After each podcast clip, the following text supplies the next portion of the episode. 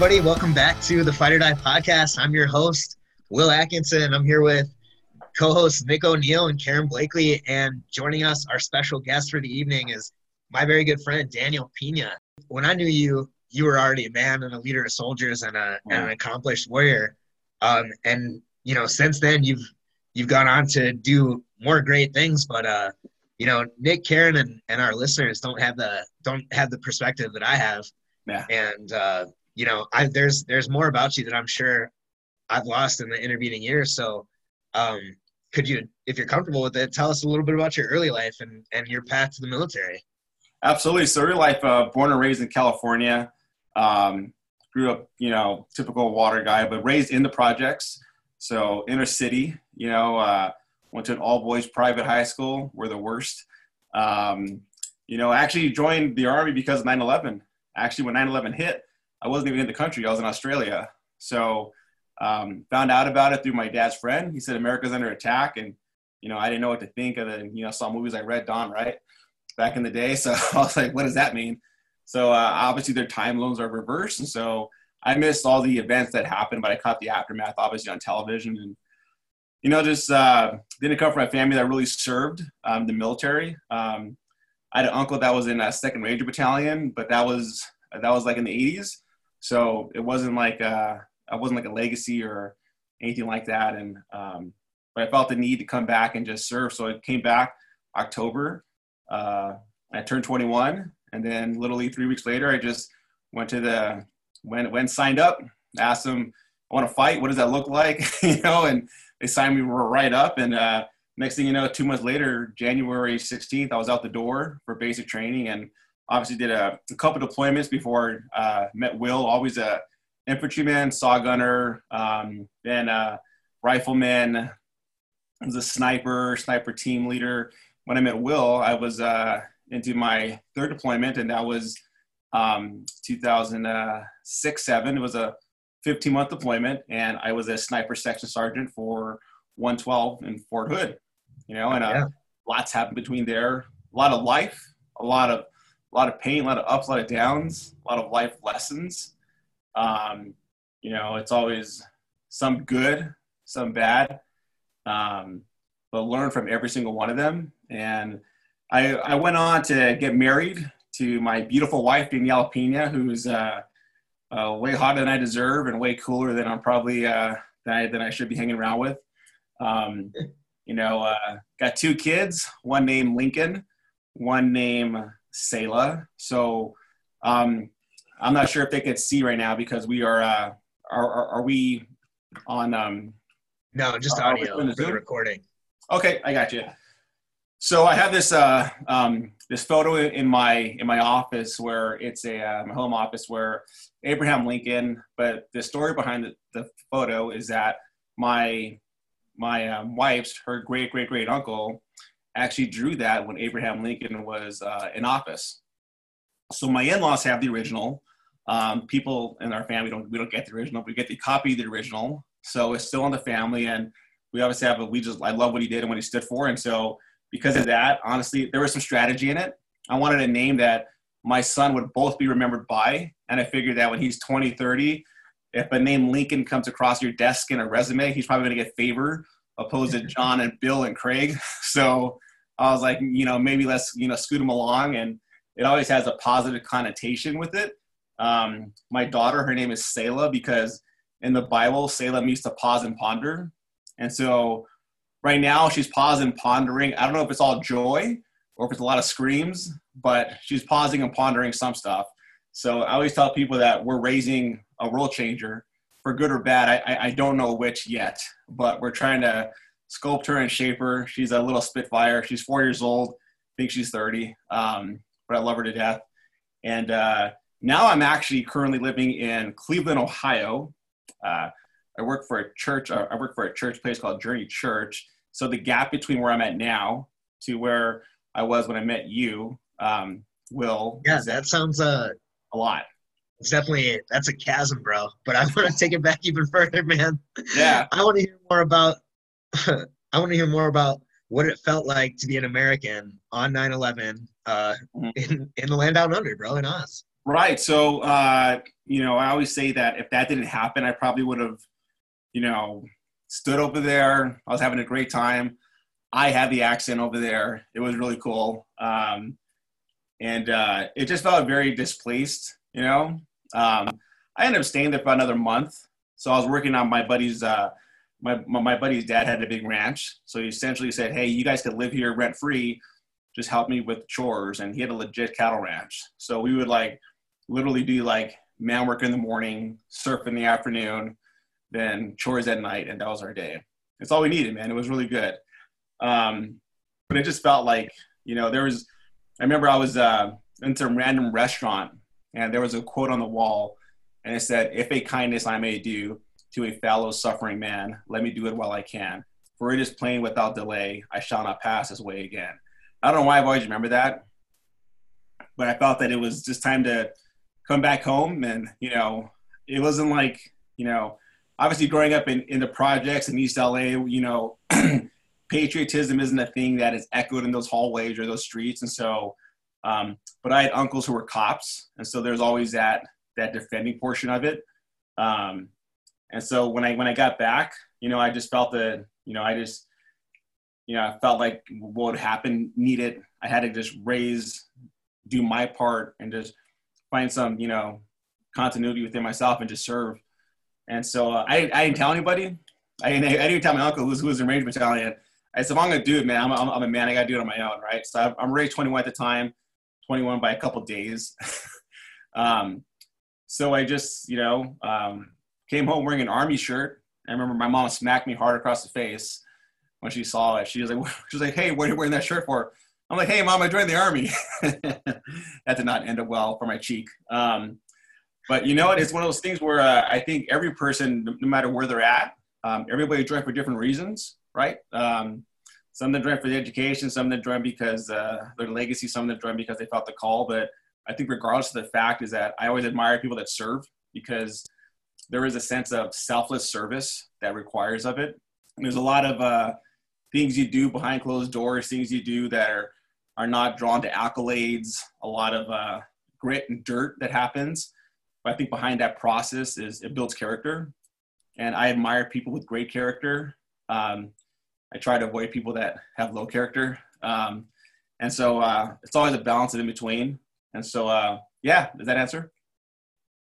I think think that was a, a real nice picture you painted. You know, but yeah. it's amusing to me knowing you as well on your way to this journey of, of being a man of great character. Um, just picturing that that sun bleached version of you catching waves. You know, like like stomach sinking and and finding this deep seated resolve and sensation of being called and then what you said you stayed in australia a month and then you're back home uh so right. what what time period was that? Yeah.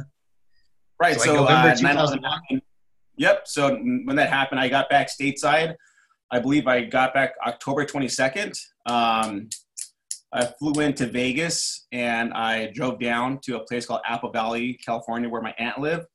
Stood with her for a couple days and you know my 21st birthday october 29th and uh, you know didn't have a job. Um, i took a semester out from school so it was planned. Um, i mean i had a couple thousand dollars saved up for, for a 20 year old year old college kid i'm like dude i could live on this forever right? That's, that's not true. We, we know that. But I, I thought financially i was okay until january at least um, until school started. And so uh, no i think um, there comes a time in everyone's life where everyone has to search themselves, right? Uh, people, most people want to find out, you know, their metal, what they're made out of. Um, and for me, it was just, it wasn't so much finding out what I'm made out of. Again, um, grew up in the projects where I don't have childhood friends because they're all dead. At one point, they were dead or in prison. Now they're all just dead. So, but because of that, me and my brother grew up fighters. Um, we played sports. So my mom tried to do that to keep us out of out of trouble. And so when you have a bald head in East LA, everyone tries to hit you up, and we just wouldn't back down from people. So that would require us to fight a lot. So we got pretty good at it. Um, and so uh, I'm never afraid of the fight. And I think because where I grew up at, um, you know, first dead body I saw was at five years old. So it was something that I was um, not by choice, but I was familiar with. Um, obviously, war is a different beast, right? for those of you that experienced it. So, um, and so uh, I just felt the the call to serve, man. And so when I went to recruiter's office, uh, I think I scored like a 121 on my GT score, and they wanted to make me like MI, and I just say, do they fight? he, he's like, well, everyone fights. I'm like, are they on the ground fighting? And he's like, well, no. And I'm like, okay, like who does that? I, I had no idea what anyone did other than movies, right? And so, so he showed me this infantry video, and I'm like, cool, sign me up. And so I just I signed up for that. I didn't know any better. You know, I wish I would have had a like a I had a good recruiter, but um, I think he was an infantry guy also, so he tried to like totally sell me on it. But um, yeah, so I think I was sold hook, line, and sinker once you press play, and I saw dudes shooting, jumping out of planes. I'm like, uh, yes, I don't know why I'm not going to do that. And uh, you know, like talk me out of it now, right? and uh, so sure enough, man, waited like two months and uh, saw some friends, traveled throughout California, just you know saying bye to people. And then January 15th went to MEPS. January 16th shipped off, and basic was 2001, right? So, and that kind of started my education in the military. So, uh, infantry, OSUT, you're a high school athlete. Yeah. Uh, came up on the mean streets. Yeah. Got a, not Australian a big deal cowboy surfer. I wasn't a good surfer, so just to the record. I was a long. What a freaking origin uh, story, though. Yeah. Yeah, and then uh, so I think you know, Mill. Uh, one of the biggest things that um, that was interesting for me was just I love the fact with the military, um, you re- it's competitive, man. You know, when I first went in, I didn't, didn't realize that. I was like, yeah, we're all one team. Yeah, but you're all one team and you're graded against your peers. You know, and so um, one of those things where it uh, it teaches you a lot about yourself. It teaches you a heck of a lot about teamwork. I, I think, you know, being a football captain, I was in high school and some other, you know, wrestling and all that and track that kind of helped me out with uh, team integration. But, um, you know, I think the hardest thing I think uh, that I experienced was leading guys from, you know, um, Mobile, Alabama to Spokane, Washington to, you know, um, you know, Colorado to New York. So you're, you're dealing with cultural differences. You're dealing with uh, foundational belief differences. But I think the incredible part about the military, particularly, is that um, we have a vision and we have a focus for the fight. And so you take these people from different walks of life and you collectively bring them together and you really hammer out the mission because it's not about one man. It's always about the mission. So as long as you continue to get that you teach that and you try to replace yourself um, i think every good leader should replace themselves. You know you should raise the next one up to take your place because you shouldn't be there too long you know right. Um, yeah absolutely. Yeah. And so uh, i think for me that was that was good. I had some incredible leaders that really kicked me in the kicked me in the ass you know very young. Um, you know humbled me fast let's put it that way. What's that? I said they they humbled me really fast oh you know? humbled you fast sure. Yeah sure. so, that, so like back to all the way back to basic training was that humbling for you at all? Or was that were you well prepared do you think I think I was prepared. I think you know before basic training, I was running marathons, so it didn't seem um, the. Honestly, I thought for me the hardest part was was road marching. You know, I never walked. I hiked with like water, but never like on demand forced road marches. And I was like, oh, my back's not used to this. So I remember the first road march we did. It was almost embarrassing. It was like three or four miles, and I was sweating. I was like, why am I sweating so much? It's not. And it was like like 35 pounds. Like this is nothing. Like now I can, my guy could run that, but, um, but it was, it was getting my body used to that, you know, and, uh, you know, no sleep, that sucked, right? So um, that tells you a lot about a person, you know, when you sleep deprive them, when you don't give them food. So, I mean, it looked good for my glutes, man, and for my, my pecs. I was looking sexy. I was thin, I was starving, but I looked good, right? So, yeah. um, bags under my eyes, that was, I was fine with that. Um, but it was good, man. Obviously, I'm still friends with a lot of guys in basic training. We still caught up. Obviously, Facebook and Instagram is a good uh, mechanism for connection, and we, we should, you know, social media outlets. We still use those.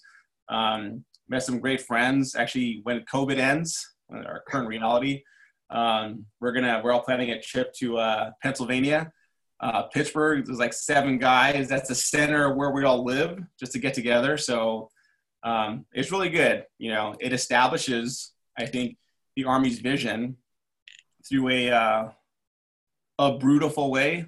Uh, brutal meaning beautiful and brutal at the same time. You know, you get pounded, but you, you really mean, make some really, huh? Infantry OSUT, your experiences there. You mean? Yeah, yeah, absolutely, man. Um, and so OSUT meaning you know one station unit training. Um, and then you know it prepares you and it doesn't prepare you right so it gives you a good foundation um, and you know you're off for your next assignment when you graduate. Daniel you stay pretty close to your guys it sounds like. You know what? Actually we do. I think um, majority of my career i operate at, i operate as a sniper so i think we don't work in really big teams. Um, we tend to work with a, a section of 12 or less and so I think because of that, there's a lot of chance for you know continuity, connection, you know, um, and yeah, you know, we still connect. And there was, uh, it's really yeah, I'm like every single one of them. Obviously, you have those guys who uh, no one knows where they're at. You know, they got out and they changed their phones, and you're like, what happened to them? Um, but there's a there's like three of those guys, but everyone else we we just connect with, you know. So I think that's what's great about the uh, the brotherhood, you know. So yeah, that's really lucky. I feel like I feel like there's a lot of kind of variation in that sort of uh, ability to keep up, you know, and and some people just don't form those close relationships, you know, on on the job or while they serve that that you did. So, but you've always been really. I feel like I feel like we'll talk way more about this a little later, but I feel like you've been really proactive about building community and and keeping good people next to you um, yeah. You know, but so OSUT, it sounds like was a breeze. You, you loved it. The became the drill sergeant's friends right away. What was your first duty station? Uh, so it was Fort Campbell. Oh, okay, cool. So were you uh, air assault dude there? Yeah, for Fort Campbell. Um, I was with uh, with the Rakkasans in, headquarters. Got swooped up, uh, came off, came off, and didn't. I thought I was gonna get down to a line unit, they didn't. They swooped me up right there. So it's weird how um, for almost like for the first about I would say six out of the seven years of my first early career, I was in a headquarters company. So whether I got up fresh and they saw me like me, like, okay, you, you're, you're going to be the colonel driver, like, this is awesome. Not really, you know. Um, did a deployment there. Um, I came back uh, 2000, you know, uh, came back 2000 and three. Um, you know, that deployment was weird. I, I didn't really, even though it was it was more of the beginning of the war. As a driver for the colonel, man, I didn't I didn't really do a whole lot. I'm being honest, you know. Um, but got to make make the right connections, um, and uh, I somehow came down on orders when I got back to First Cavalry Division, which I thought was um, honestly I was crying inside because like you go from being a light infantry guy to like mechanized and that's like the death like no i don't want to i don't want to do that um, but it ended up being a, a huge blessing man um, you know uh, so well dude i, I, have, I before we jump all the way you know up in your story to the first Cav i have some questions about air assault school uh, did you yeah. get air assault qualified when you were at uh, fort campbell yes so yeah. i know karen's also air assault qualified so maybe you guys could talk a little bit about that. I understand like it's pretty technical and uh, it's day zero conditions the whole time, but yeah. So for I think so. Me, like when when I did it, it was like a National Guard uh, training team that came to Fort Benning where I was stationed, and they did the training there. So we did all the same like uh, the rigging stuff. We did the rappelling. Um, but I'm really curious I'm thinking that what you did at Fort Campbell was probably way more intensive and high speed than what we actually did. Well, I mean, I wouldn't say so. I would say the standard is a standard. So, I mean, for everything, you know, obviously, like the biggest thing you had to look up for a spot is these random things where you're you're hooking things up. But um, no, I was yeah, I think that's a great thing about the military is that there's a standard, and you, you make it or you don't. You know, um, now the standard differs depending on the school you attend. Um, but I think that's the, the beautiful thing about it. And I think from being fresh out of, you know, for being a private, it was the best thing to go through right away because um, I was always being screamed at. I was always doing push-ups. I was always running here and there. so it was just a continuation of that. Um, you know, and uh, it resulted in, you know, learning how to, you know, tie some cool knots, how to rappel, how to, you know, how to go down through the rope, you know. Um, and so, yeah, it was good. It was good. So, did you get to rappel out of a helicopter more than once? Because we only did it once in the training. Yeah, we we we ended up doing it three times, um, which is actually nice. I get gypped. Which was really good because um, you actually do some of this stuff, especially when you're in like real world situations. Um, the only time I ever fast stroked um, on a on a hot LZ was um, 2008 2007, excuse me. So I think it kind of there's little things you do in training that obviously prepare you for the future.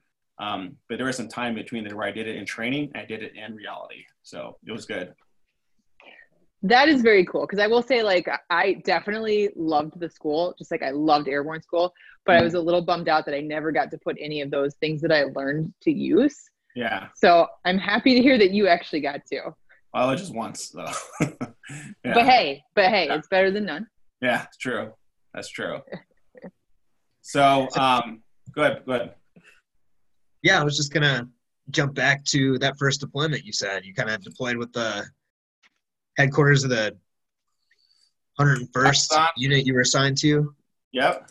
So, yep, I was I was headquartered with uh, First 87th um, Rakkasans, and uh, it was one of those things where, um, honestly, I think the the beauty the beauty about being in a headquarters element is that you kind of learn who your friends are right away. Um, because as headquarters, there's not a lot of you.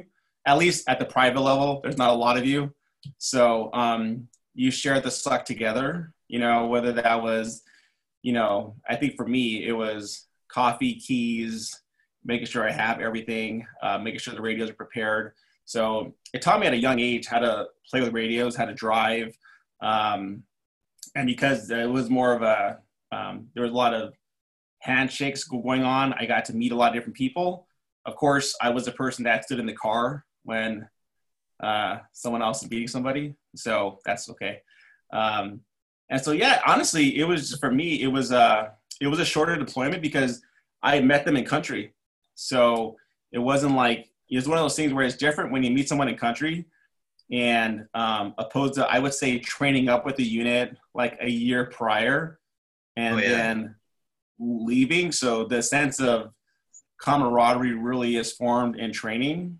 And so it felt for me, it felt like um, it was fast and it feels like, man, like 20 years ago, right? So it feels like it was almost like a lifetime ago, if that makes sense, you know?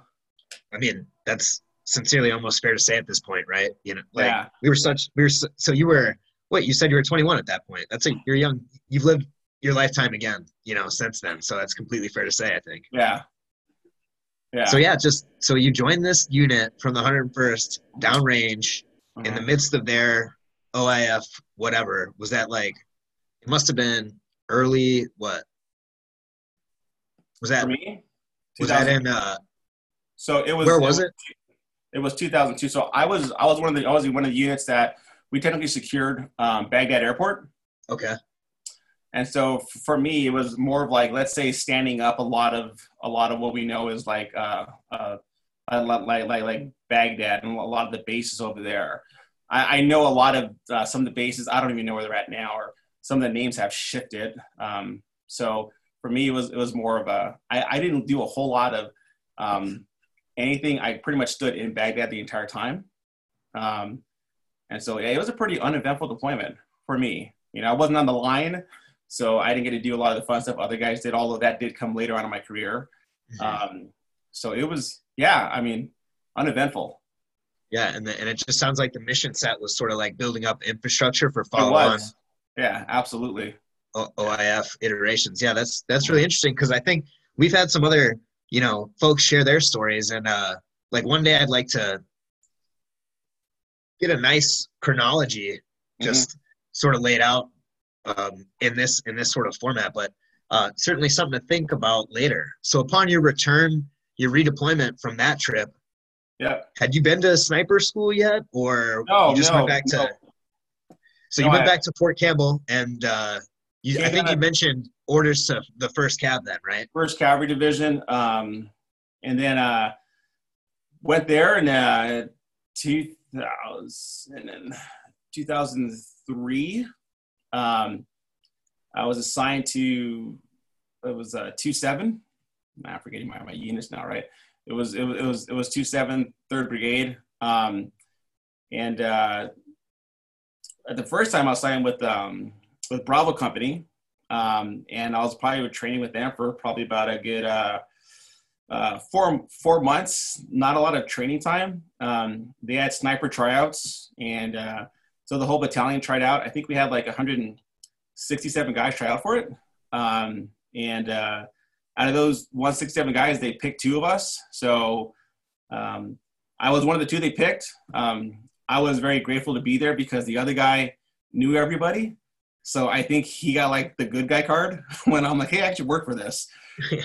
But I think at the same time, I was like a, you know, I was a PFC. I already had my EIB by the by then, my expert infantry badge. So, um, you know, and when I did it, I went true blue. I know that, you know, what that means for us is that um, out of every station, I didn't get one thing wrong. So um, for a PFC, I was very proud of myself, and so um, so I would I would be assigned to to two seven headquarters, back to headquarters company, um, and then I would uh, um, probably stood there for about another four months doing training, and then they came down orders to deploy.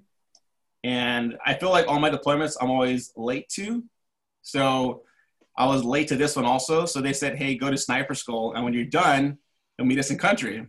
I'm like, okay, that sounds pretty cool. So in January, you know, uh, 2004, I went to Sniper School and it failed. You know, it was very, very disheartening. So out of 45 guys that tried, only nine guys graduated. And I was not one of the nine. Wow. And so um, I remember uh, the commandant for Sniper School was like, hey, man, it's a tough school, you know, but I, we, we think we want to have you recycle and stay here. And I was like, I don't know how that will go over my, my sergeant major. So I had to do the shameless call and call him, like personally. say, oh, no. Hey, So I failed. Hey. Um, I'm like, do you, do you want me to meet you in country? And so I think at that time they were still doing a lot of infrastructure and, you know, um, it was it was around that time frame that the counterinsurgency started to really pick up. And so um, they they were in Kuwait for like 42 days. So I called him 27 days into it. So he was like, "Hey, we're here for another three weeks." He's like, "Why don't you just stay there, recycle, go to school, um, and meet us in country?" I said, "Okay." So I did that. I did extremely well. But I think if you're in a schoolhouse for double the amount of time, you should really learn, right? so, um, so what was so hard about the school? Can you go into detail so, a little yeah, bit about that? So, so I think sniper school is one of the schools where if you don't have a good spotter, you'll fail. Um, Are you and, passing the buck, dude? I've never heard you pass the buck before. Oh, you better no. not be passing the buck right now. No, man. So it's one of those things where, um, you know, I I was uh, there's certain shots that you just can't see like far down down the road, and um, you know, uh, I I had a guy who got a reenlistment option for sniper school and uh, not an infantry guy. I never really shot, and um, it was difficult. Meaning that um, the way we communicated was difficult for, for me. So I would say it was communication and sniper school. If you don't, it's not bad. Like if you can't see where your rounds are going for an adjustment down the lane, I I have no idea where where to correct. And so uh, it was it was it was disheartening for me because you know when I failed, I called my uncle from from uh, Ranger Battalion. His name's Chris Guidaldo and he's like, oh, you know, it's a really tough school, and you know, um, in, in, between that, I went home for like five days, I think, in California to see family while the schoolhouse reset it, and he, and he was like, you know, if you don't if you don't pass, it's okay, which I didn't want to hear that at the time, so I got pissed oh, off. Yeah. Oh. so, um, no, I like really, I, I went in deep places in my head. I'm like, you don't believe in me, you know, and so. It was one of those things where I was just I, just I just kept like picturing the shots over and over, and so I think the second time I was extremely adamant about passing. Um, I studied harder than probably I ever did in, in a lot of things in life, and uh, I did well on it, but it took time. You know, I feel like so many times in my life, the lessons I have to learn, I hate doing it, but I usually have to repeat them. you know, um, I don't know if that's true with you guys, but I feel like the the, the real good life lessons for for me it takes about two times to really sink in, and it's so that was the beginning of my uh, learning attention to detail. Um, hmm. you know, aim small, miss small. You know, shadows are your friend. You know, um, and just learning to really be patient when other people are being chaotic and how to stay calm. So it, it taught me a lot. And so I ended up meeting my unit in country after that. Uh, I, I, got off the bird and uh, we landed in Taji and we landed where they were actually bombing the um, they were actually bombing the uh, um, uh, the the, uh, the airfield.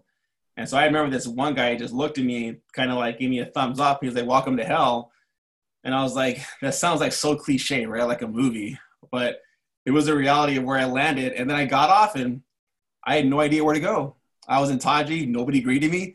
There was no like, hey, you're, you know, a time I'm a specialist, like you go over here, you go over there. I had no guidance. so I get off and remember I'm meeting my unit about a month and a half after they deployed. So I was like lost in the sauce for like 12 hours walking around like, hey, where's uh where's two seven? And it, it keep in mind I landed at two in the morning.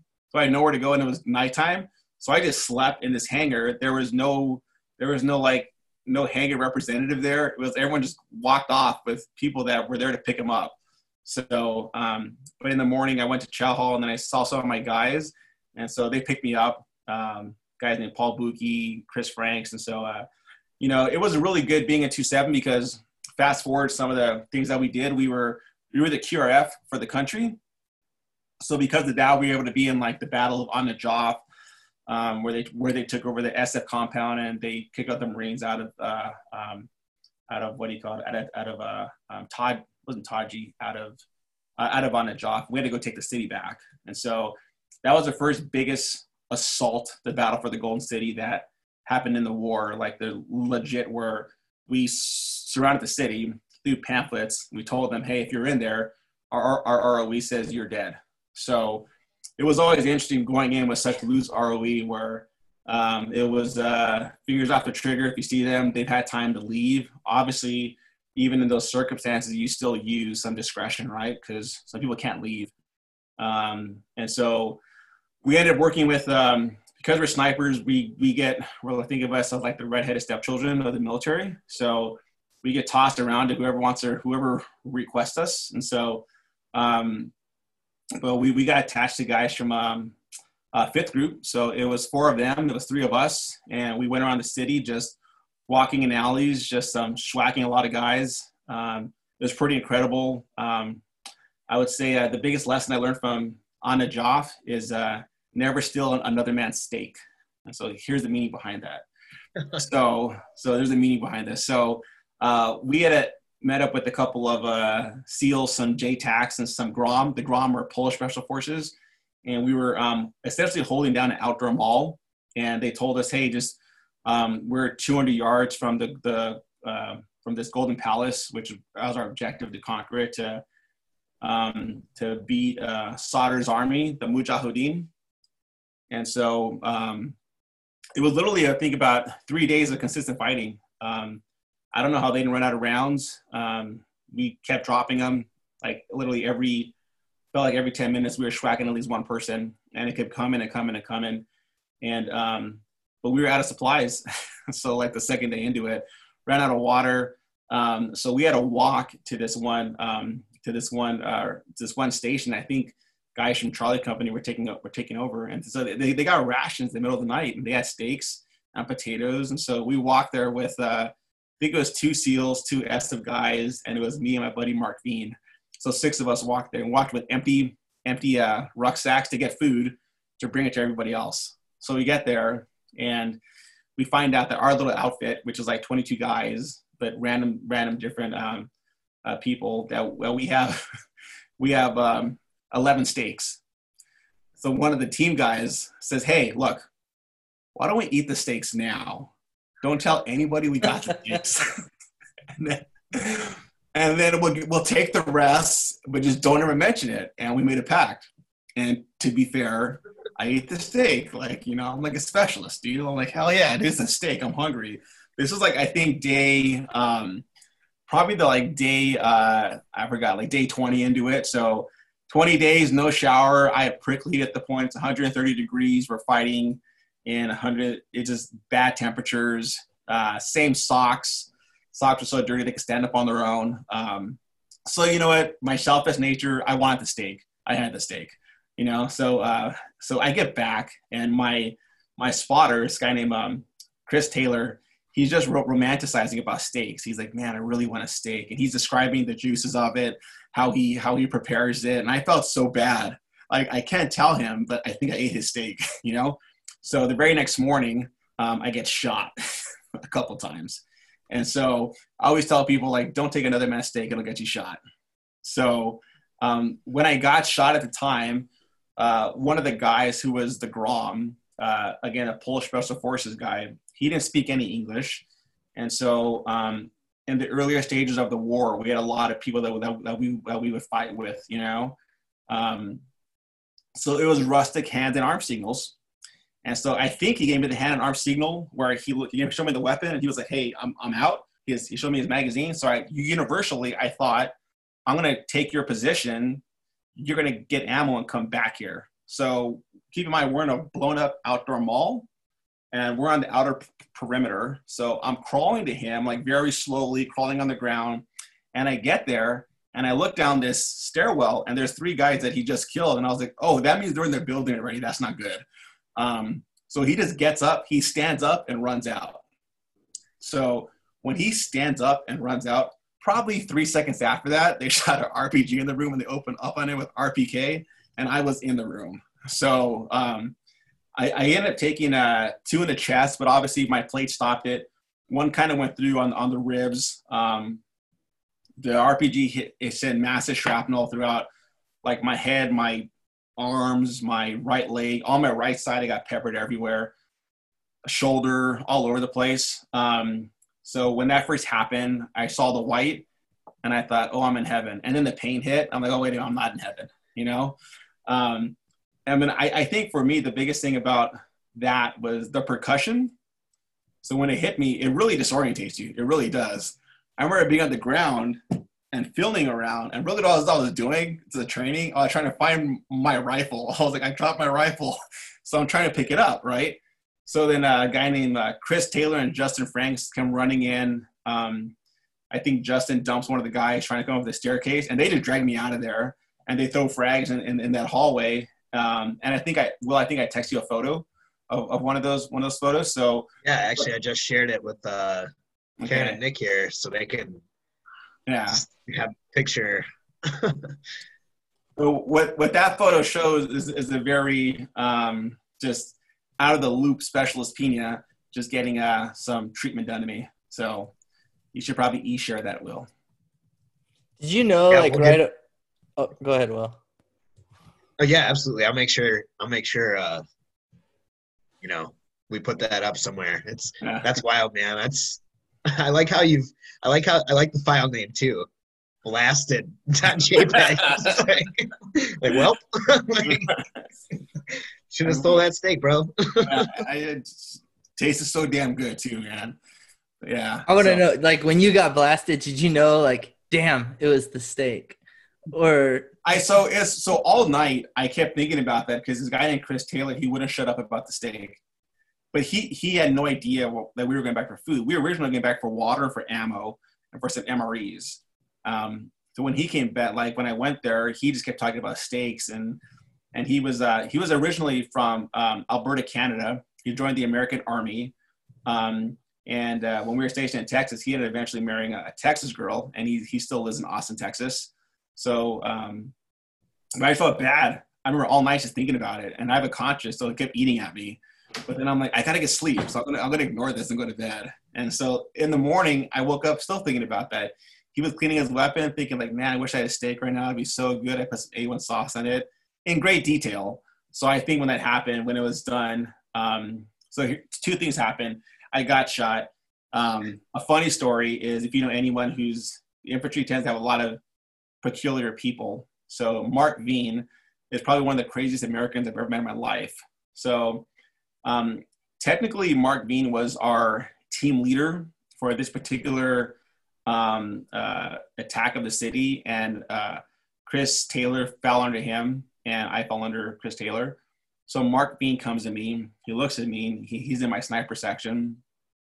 His first words to me, and I'm not a cursing guy, but his first words to me were, "Fuck you, Pena," and I'm like, "What the hell do you mean?" And he immediately looks at me. He's like, "Ah, you'll be okay." He goes to a knee. The medics are working on me, two of them, and he starts talking about the benefits of a Purple Heart and what you get. I'm not even lying. He's like, "Do you have any idea what your kids qualify for?" I'm like, "Why are you talking about this right now?"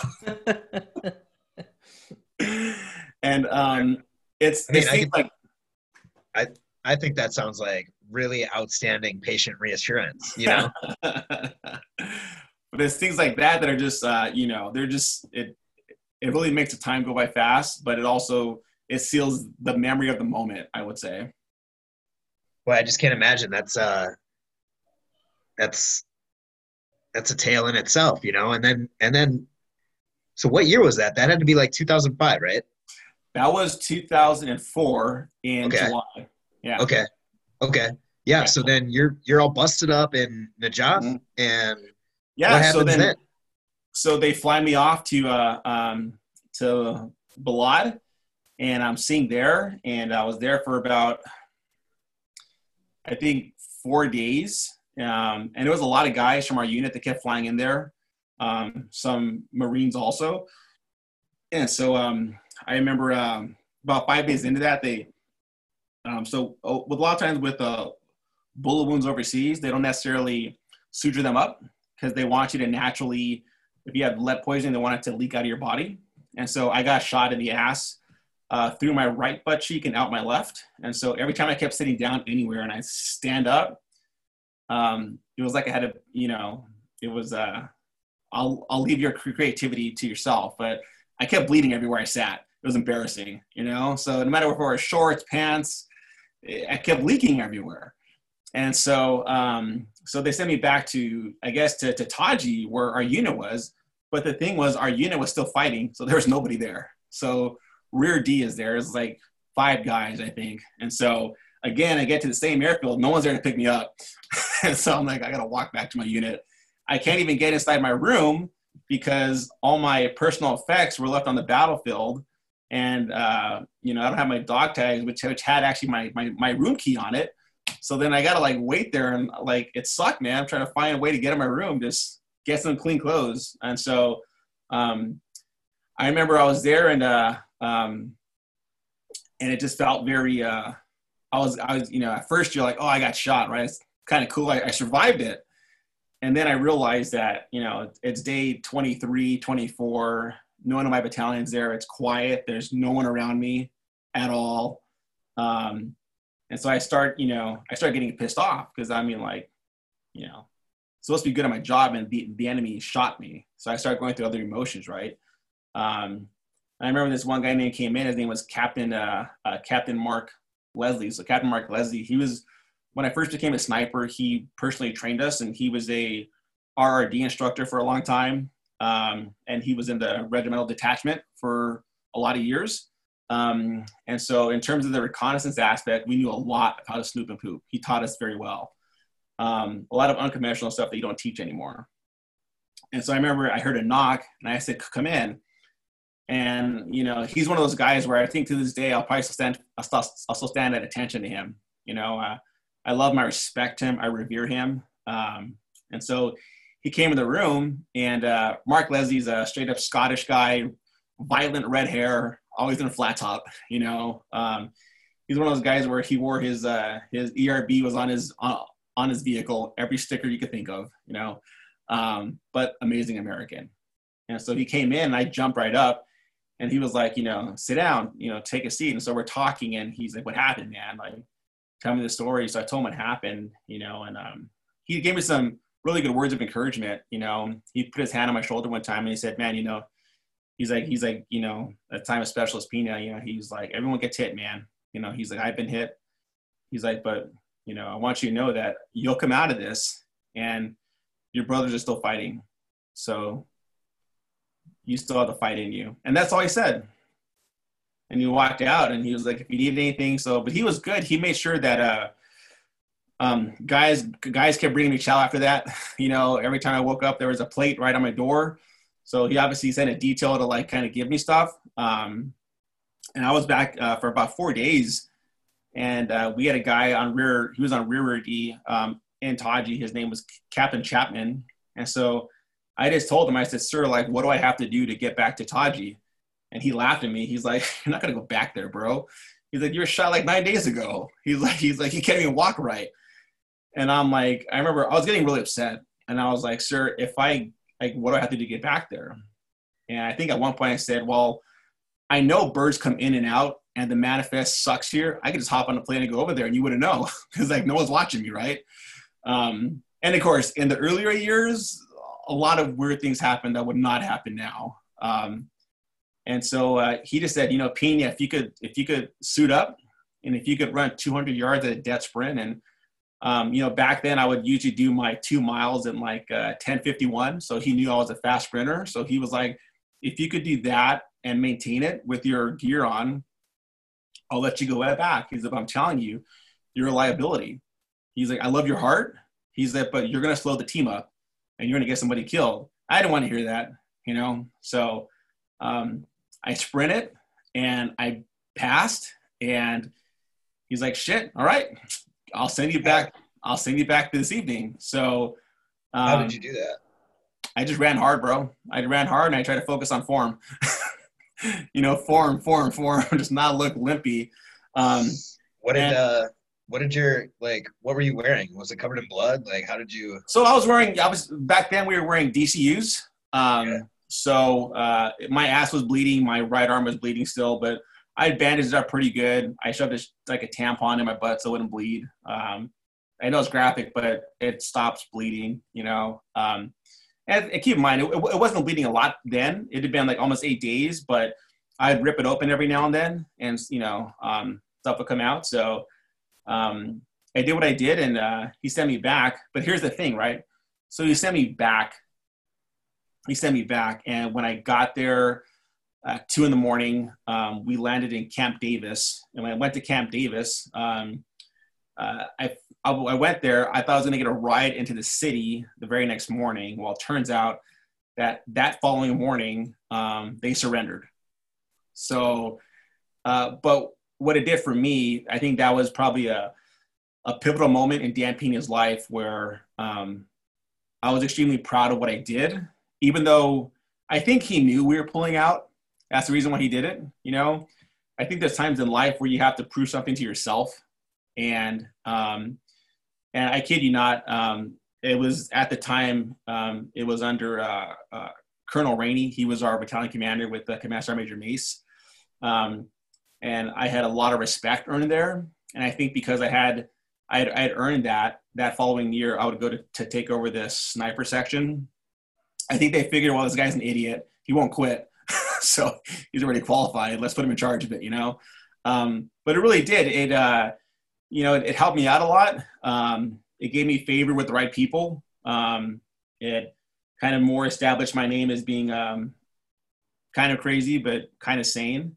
Um, and uh, but again, for me, it was something that I needed to do, you know. And so, um, so you know, I would go back, and then you know, in November we had Fallujah, and so, but that was the second wave. So the first wave was was 82nd, and they gave it to the Marines, and the Marines lost it, and then uh, we went to get it back. Um, that was 2004 in November, and so um, Fallujah was like the movies. It was as expected. It was crazy. It was street to street fighting. Um, you know, obviously started racking up more kill counts then. Um, ROE, again, very much um, disengaged if uh, they had plenty of time to leave. And uh, it was a street fight, a true street fight. Um, I think then the unit I was with was uh, Charlie Company 27. Um, I was centralized to the battalion for that particular battle. And um, we did phenomenal street to street fighting. We took, obviously, we took casualties. Um, a couple guys died, but uh, a couple Purple Hearts, but not like what we expected originally.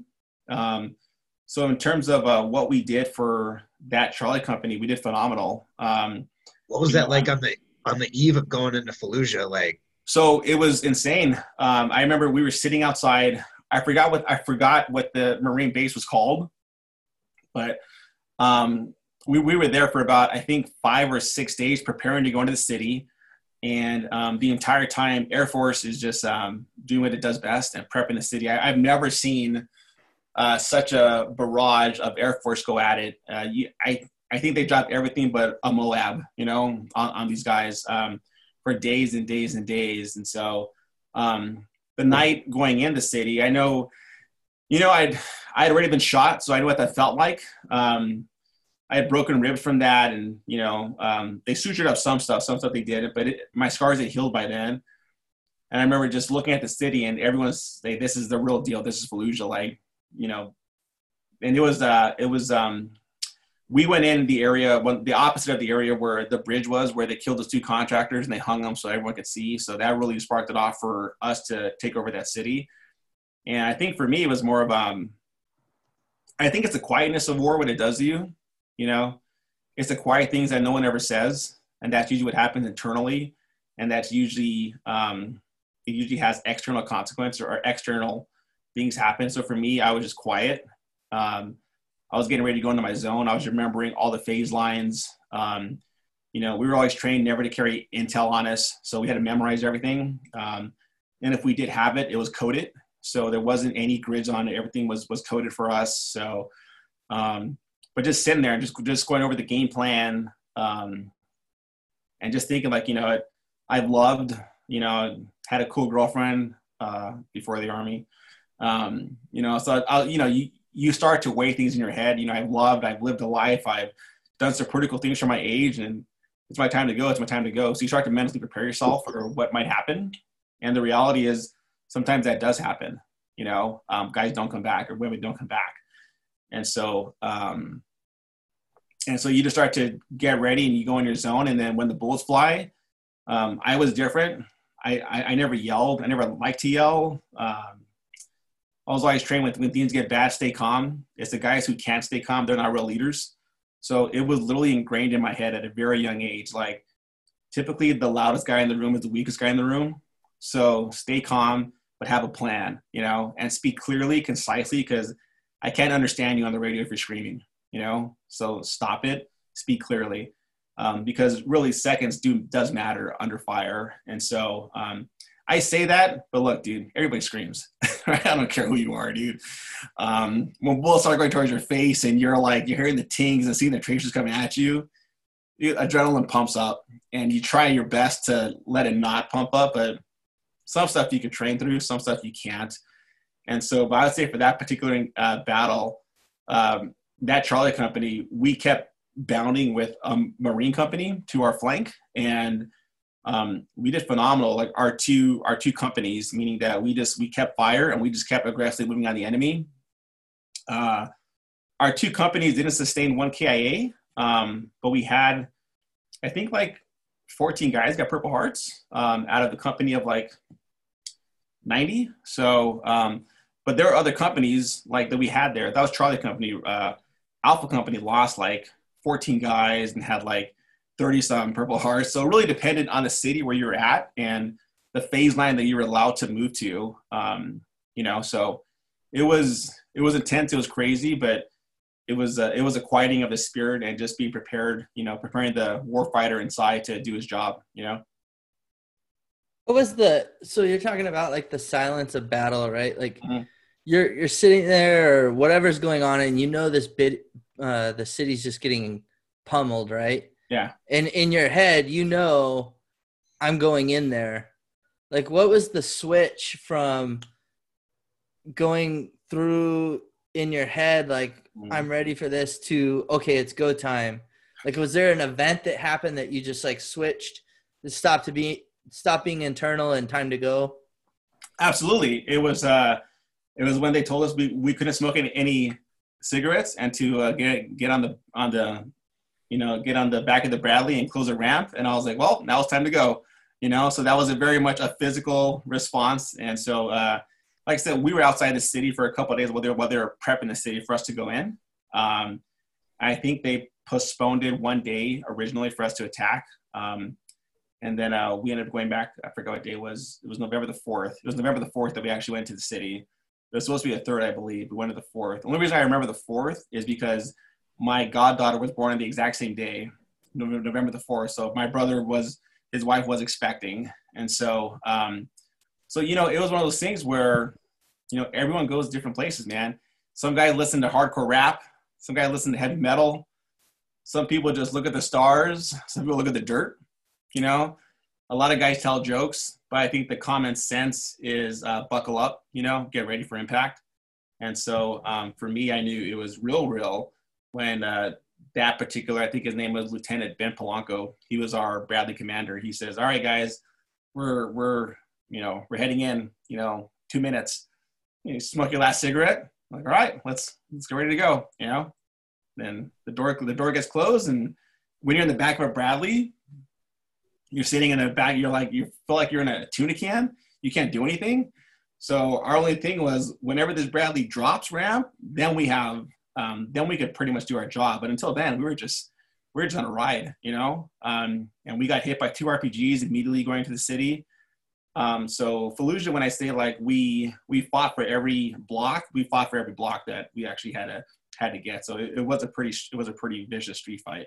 Um, I gotta tell you, Danny, like I can relate to a ton of what you're saying. Like that that feeling of uh, you know, pin wrapped tightly around you in the back yeah. of a Brad and yeah. all that stuff. But um, like, were you still doing sniper spotter stuff here, or are you doing more yeah. infantry team leader, or is it all just all sniper spotter stuff? So at the time, again, this is still my um, second deployment, so I'm still a active shooter at the time. So uh, I was a shooter, um, wasn't a team leader yet, and so um, yeah, so my job was to carry the uh, the long gun with a uh, nine mil on my side. I didn't have an M4. I just had a long gun, bolt action, and a and a pistol, and that was it. That's what I carried. You know, trying to find the the, the enemy and strategically and uh, surgically eliminate him. So Fallujah sounds. I mean, you know, you've done you painted such a vivid picture. It's just that's amazing. Uh, how did how did it how did you wind down from that, and what came next?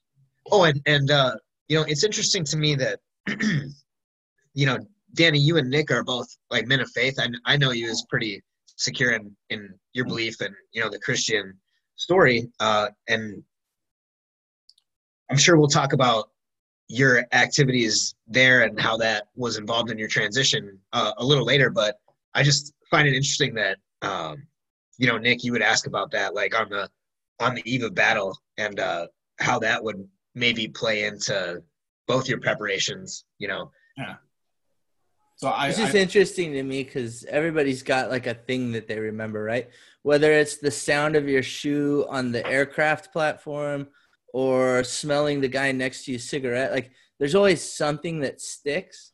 And so I was just curious, like I can't even imagine. You, I, I imagine you hear the bombings going on, like you know that that city's getting torn apart, yeah. and you're just sitting outside and you're about to head in. Like, how do you mentally prep for that? Right? And as well, an active think, shooter, what you do, sorry, what you do directly affects the guys. Like you're trying to be big brother with that long gun, right? Taking mm-hmm. care of the soldiers. So I, I think for us, um, Najaf was a good, was was a very good um, wake up call. So when we when we entered on Najaf, the second we dropped ramp, uh, one guy got shot. I was third out the door, and I'm like, man, I'm gonna get shot. So literally, um, it was a street fight from the get go in Najaf too.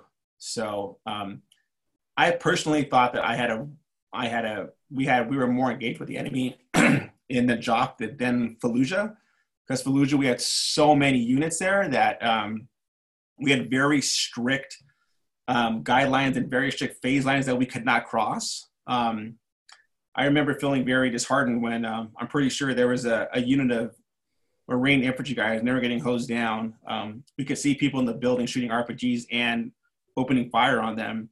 And I remember we requested to, not me, I remember a guy, Lieutenant Polanco, now uh, Colonel Polanco, he had requested to engage the enemy, but because the phase line was there, because it was about a mile away, um, we could not accurately tell if they were friendly or not, you know. But from the radio, you could hear the ground unit taking it, you know, and you could see them. So there are things that happen in war because fratricide is so huge that you have to um, be cognizant of your surroundings and you cannot be moved by the emotion of the moment. Um, I think uh, people that I, I always question leaders that are led by their emotions. Um, I'm not saying like don't be a robot, have emotions, man. Like you know, like have some of that stuff. It's called a fire. It's called a soul. You need that, but um, it's so hard. And with a big operation like that, to just you have to stay where you're at. And we are soldiers and we do follow orders. And um, that was the hardest part that I had during that battle. But um, you know, at that point, I I've always known about God. I had um, I didn't say I would, I, I followed him back then you know, to be fair. Um, if I wasn't at the bar drinking, I was trying to pick up on girls, to be totally honest. And that was my almost my entire 20s, you know. Um, uh, I would I would date girls, and if they got too close to nine months in my head, like they were getting serious, and so I would just dump out. I was I would break up with them. I find a reason. I was like, "All right, you're getting too close. I have to I have to stop this." But I think in my 20s, I was gone so much that I found a way to, you know, in, internally, you know, um, just just find a, a reason to do it. So I didn't have um, a girlfriend per se at the time. Um, you know, I figured uh, if I was gonna die, my my mom would get money. You know, so it was very much like a rustic way of thinking, to be fairly honest. And it was just like, I'm not trying to romanticize it, but it was like, let's just go. You know, whatever's gonna happen is gonna happen. You know. Now I yeah. didn't think that way later on. But no, that, of course not. That particular, yeah, that's where my head was then. Yeah. I mean, truthfully, this is a lot of this is you know it's not news to me, but it's so um, sort of illuminating to hear it told by you because you you know when we met we hadn't even we hadn't even met at this point you've already you know you've already been in two of the, two of the most extreme situations you can imagine in the last 50 years you know and uh and you get back, you know, from Fallujah and, and tell us more about that. And I'd love to kind of like pick up where where our paths coincided. Yeah. So, um, you know, get back to Fallujah at the time. It's uh, um, it's November, and I remember uh, two seven Garryowen. We had a really amazing, like the best Thanksgiving. So um, we got back like uh, let, us say if uh, Thanksgiving fell on the 24th, we got back to the 23rd. Our entire battalion did to Taji. So our entire battalion had um, Thanksgiving off. No patrols. If you're an infantry battalion, someone's always doing something. And so it was the division's way of saying, hey, you guys have done a lot for the last couple months. You could have one day off. So I remember, I remember that Thanksgiving, man. Like we're we're drinking, we're having a good time, and yes, we did have some beer. So because we fought with the Marines. Um, it was their birthday during November, so when it was finished, they uh, they got our battalion an entire an entire um, uh, cargo thing of Bud Light. So we're just we're going to town, man. Like we're supposed to have we're supposed to have two beers apiece. Not how it went, dude. We we, we drank it till it ran out, you know. so, and of course, um, you know, some people did not drink, and I was really quick to ask them for their beer, you know. So it was such a good Thanksgiving just for uh, playing football and for um, connecting and not processing what we did. I don't think I processed it then, um, but just more enjoying the holiday that that was well deserved. Or if it's a one day of R and R, I think it was totally worth it. And everybody played football. We way too much turkey, you know. Um, we played Xbox, Halo. Halo was really big back then, so we had tournaments at night, and so you know, and you just you enjoy the moment, right? Because you earned it, and but it, still came with the cost. You know, there were still people that were lost, so you would see those guys who were having fun, and you would see those guys who um, they really miss their friends. So everyone internally is in a different headspace and timing, if that makes sense. Um, yeah, hundred percent. And so we got back in. Uh, um, then I believe we redeployed in February of 2005. Um, and uh, we came back and at the time our um, 2-7 was disbanded the colors and i think they went to fort bliss if i recall and then um, it was the same battalion but we just we just switched units so we were we went from 2-7 then to 112 and i think and i know that's when we came into each other yeah man yeah. that's uh so i got back from my first deployment and uh some paperwork ended up in my hands. The next thing I know, I'm like out of a job, and they're like, "Hey, you're moving down the street to a line unit." And I got to tell you, man, my uh my introduction to 112 Cav to being on the line mm-hmm. was, you know, I, there was some culture shock there for me because I came from uh came from that aid station life, and Nick, I'm hoping you can sort of help flesh out uh, sort of the spectrum that support personnel lie on. Uh, the aid station being like I was in a co-ed environment. We were definitely doing a support role, but not so far removed as medac. But the weekend that I reported to 112 uh, was was just there were there were some shocks for me. Yeah. Um, just luck of the draw and having a last name that starts with A and being new. I uh, my first day in the battalion, I ended up as like the staff duty runner, just because they're like, oh, let's populate this duty roster with this dude we've never met before. Yeah. So I, I, you know, uh, staff duty is just a one of those silly military assignments where it's just 24 hours and you're, uh, well, if you're unfortunate to have it on a holiday weekend, it can be much longer than 24 hours. But um, you just hold down a desk, right? But as part of this, you're supposed to read the duty logs from the guy that was there before you. So my first day in uh, 112, I'm going over this the the 1594, whichever the duty log from the previous night, and it was a wild night in the barracks. There were like two very serious incidents, including uh, a knife point rape, and I was like, I was like, what in the world? I'm in a brand new universe. Um, we were bad. Yeah. What's that? We were bad dudes, dude. Well, I mean, that's something that I'd I'd like to, you know, talk about a little. I mean, yeah. what what do you think happens when you get a bunch of like right. 19, 20, 21, very young, young guys, angry, highly just, trained yeah. people. Yeah. yep. And you uh, indoctrinate them with, you know, murderous impulses and and give them the technical skill to match and make sure they're physically fit. You know, yeah. so uh, it was it was definitely something else, and and we were preparing for deployment as soon as I got there, and yeah. knowing the caliber of professional warrior you are, Daniel, yeah. like I I know you had your guys just uh, you know getting ready for yeah I, I think, I think we were back for 11 months. It wasn't even a full year and we were out the door again. Um, yeah. and so uh, again you know for me i always train guys and let them really get the comprehension that hey your your enemy he doesn't care about your 40 pass. He doesn't care about your love. He doesn't care about what you're reading. That he's eating rice and he's thinking about killing you. That's it. So if you can fully comprehend that that how committed he is you have to be more committed. And you know my my fear was always that um, their heart would fail them in the moment. And so i do believe that if you train hard and if you sweat more and if you bleed in peacetime and sweat more you will bleed less in war. And so i just you know after going through all that i, I probably would train them a little harder than other people liked. Um, probably had a few complaints on me no doubt by my own guys. Um, you know, but I wasn't trained them to um, to talk. I was trained. We have a very real job, and can you kill? Can you take another man's life? You know, um, there are things you have to live with after that. Go ahead. Yeah. So, how old are you at this point?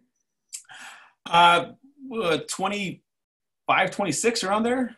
Yeah. So it's yeah. that's yeah. It's 2006. Mm-hmm. I'm 22. Yeah. And uh, yeah, we're we're spinning up. We got orders almost right away. Mm-hmm. Uh, what rank were you? At the time, I was a staff sergeant. Staff sergeant. So when had you gone to? When had you gotten your stripes pinned on? Mm-hmm. So um, I became a sergeant in January of 2005, and I became a staff sergeant in, I believe it was March 2006. So, uh, yeah. Yeah. Okay. Yep. So I reported to 112 in August of 2006. Yeah. And uh, had you already gone to BNOC and PLDC, or was it Warrior Leaders course, or can you say um, anything about your? Yeah, I, I I'd gone to um, PLDC, but I think because I made six pretty fast, I didn't have the time to go through um, uh, out just because like obviously I think we have like JRTC and a bunch of other training that always takes priority.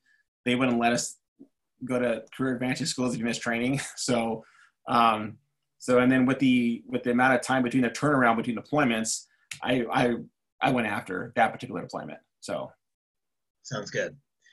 So yeah, you're trying to when you report to 112, was it was it just kind of a reflag for you? Was it still around the same personnel? How did your role change? So, um, uh, give me one second. So I would say for me, my role didn't change at all. Um, you know, I, I went up. So eventually, it was a guy who uh, who was still in the sniper section. Um, he outranked me, but he wasn't sniper qualified, and so um, I took over the section when I was a sergeant. Um, but the other guy, um, he had gone to sniper school and didn't um, didn't pass, and so um, you know, as our battalion commander put it at the time, is that you can't have a guy in this in charge of snipers who's not sniper qualified. So um, I think they sent him to Charlie Company, I believe, and so um, that's when Sergeant Haynes, um, Sergeant Haynes, kind of called me in the office and pretty much told me don't f up, and uh, gave me the sniper, uh, gave me the section, followed by a couple shots of you know tequila. Hey, congratulations! Yeah, yeah, that's that's the way we stew back in the old army, man. You know, we had those uh, those NCO PDs when everyone everyone left. We are just drinking and talking leadership. You know, really good times. Well, I mean, got to build those relationships somehow. Yeah.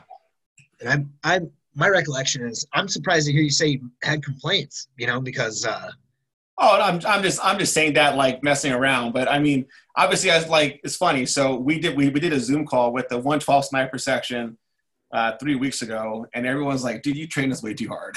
like, because um, I was an avid runner, um, and I love to swim. So I swam in college. So I think because of that, I love to combine the two. And people who are not good swimmers or runners hated me. And but I wouldn't just swim and run. I also like to lift heavy. So I would try to incorporate a variety of things. Um, and you know, they were just um, I physically beat them up. Um, and then you know, uh, I was trying at the time what I thought was, you know, harden their will and focus their mind. You know, um, and so just because, you know, I I hadn't seen them perform in action, and so um, everyone performs differently under fire and under stress, and so I've known guys who uh, who I thought would be violent warriors, and when the bullets came in their direction, they ended up not being. And I've known guys who were literally six months prior, they worked at Subway, and they, they ended up being the most courageous guy you'll probably ever meet. You know, so you really never know how someone will respond, and so, but you have to train them up for what you think they might face. Um, and you want your training to be harder than than war. So when the wartime does come, they could tell themselves internally, "Hey, I've been through this already." You know, um, so obviously, every, everything minus replicating the two-way shooting street. So. And I bet you'd add that if you could, huh? Maybe. Just, just, yeah, just some, just less, less lethal. yeah.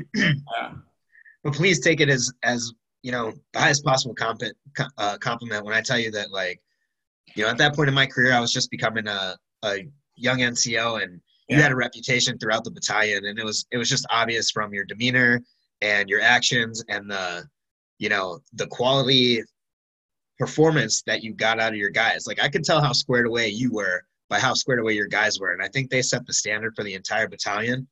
Um, so you were kind of a role model at that time for me and and i think uh, there's a lot of stuff that you did that i tried to emulate you know for my medics. And uh, i'm really grateful that you did the things that you did do and had those guys at such a high level of readiness because I think the rest of the battalion could look around and say like, hey, we can do that too.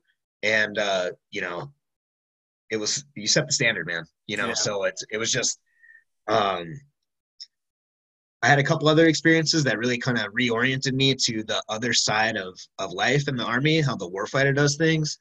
And uh you know, the, it shifted the trajectory of my life, but I just I'm very grateful that you were sort of that part of that in, informal mentorship mm-hmm. and set the example, you know, for the guys that we eventually deployed with. Yeah, well, I mean, I had um again, I, the credit really goes to the people that trained me. You know, um, guys who pulled it out of me and they said this is the standard. So this is my standard, and you have to now exceed it. Right. So um, I think that's the beauty of training and the beauty of leadership and mentorship is that you try to make the next person better than you. And then you start talking about sort of the competitive aspect, and if you can frame that positively, where you're kind of feeding back on each other, you know, Yeah. and uh, I think that's something that's really hard to accomplish without a certain level of skin in the game, Yeah. or like, or you know, willingness to to suffer a little. And it's and you don't understand that until you have suffered, maybe Mhm. uh, just a touch. But tell me, tell me about your thoughts of our spin up and then our 15 months overseas. So So also, think- like your, your previous deployments, were they both? They were both. Uh, I guess the first one was a little short. Was Yeah. the was the second one 12 months? Uh, for me, I, I met them a month later. So because Okay, of right. sniper school when I failed. So that was uh, technically like, um, I think 10 and a half months. Okay. Yeah. So, um, so the third one um, ended up being really just um, really, uh, you know, um, I I knew what the enemy did. Um, at that at that point, I'd already seen um, both the enemy die, both Americans die. So um, I, I had massive skin in the game. Um, I was dating a California surfer girl named name Andrea for for a long time. Somehow, I reconnected with her when I was on mid tour leave for my first deployment. I mean, my second deployment, um, and then somewhat off and on maintained that. And then we got a little serious, and uh, um, so for me, just working with those amount of guys, I mean, we only had uh, 11 guys in our section. Um, when I mean culture, like we, do life and culture together. So um, if Brian Macis gets in a fight, uh, everybody's going to get in trouble if they don't get in a fight with him. You know, if Parsons goes to prison, everybody go to better go to prison with him. You know, I don't want to hear one of you guys went, the other guys didn't. If you're a team, then damn it, be a team on and off. There's no on, there's no off. You're a team. That's how it. That's how it is. And so, obviously, um, you know, I think what seals the bond that uh, really helped us out was, hate saying it, but fraternization. You know, I'm not, you know, it just I hung out with my guys. You know, but I also let them know, hey, like, you know, when work comes, it's work, and this is not this is not Danny, this is work. You know, um, and you know, you don't have to respect me, but you have to respect the rank I hold. You know, I don't have to like my leaders, but I respect what they do. And if you if you have that level of professionalism, um, I think you can maintain that. I think uh, I never had a guy that would overstep that boundary. But at the same time, I was also fair and impartial. So um, if I messed up, you know, I I purposely would uh, you know let them see me get punished. I was like, hey, you know, I'm not gonna lay, I'm not gonna be above reproach. Like I mess up also. It's plenty of times, man, where I drank too much and I, I miss more than one, you know, early formation, you know, or I may have been hanging out with somebody way too late and I was there, call my boss, say, yeah, so I'm in Waco. How far is that? It's about two hours away. I'm not going to make it to work to, today, you know, or come in when you can. Um, again, I think because it was, uh, the war was really raging then, there was a lot of um, allowances made because there was allowances made. I think nowadays that would never fly. And so, um, but really, when you want to train people, you have to understand that it's not a switch, man. You know, you can't turn it on and off. Um, and there's plenty of times I'm, I was in a bar and I just saw the right guy and he just looked bigger than me. And I just punched him right in the mouth and I was like, we're to fight because you're big. And I want the challenge, you know? Um, and so I, I was in cuffs plenty of times, even as a staff sergeant, you know? Um, I think I got like, yeah, so a lot of my stuff got swept under the rug, technically. Um, but truthfully is I was, I was a little bit of a loose cannon, but with discipline, if that makes sense. So, um, and it, you know, I one thing I would say is that for those of you guys that are watching this, or if you people are struggling with stuff, that if you don't control that, it will control you down down the line.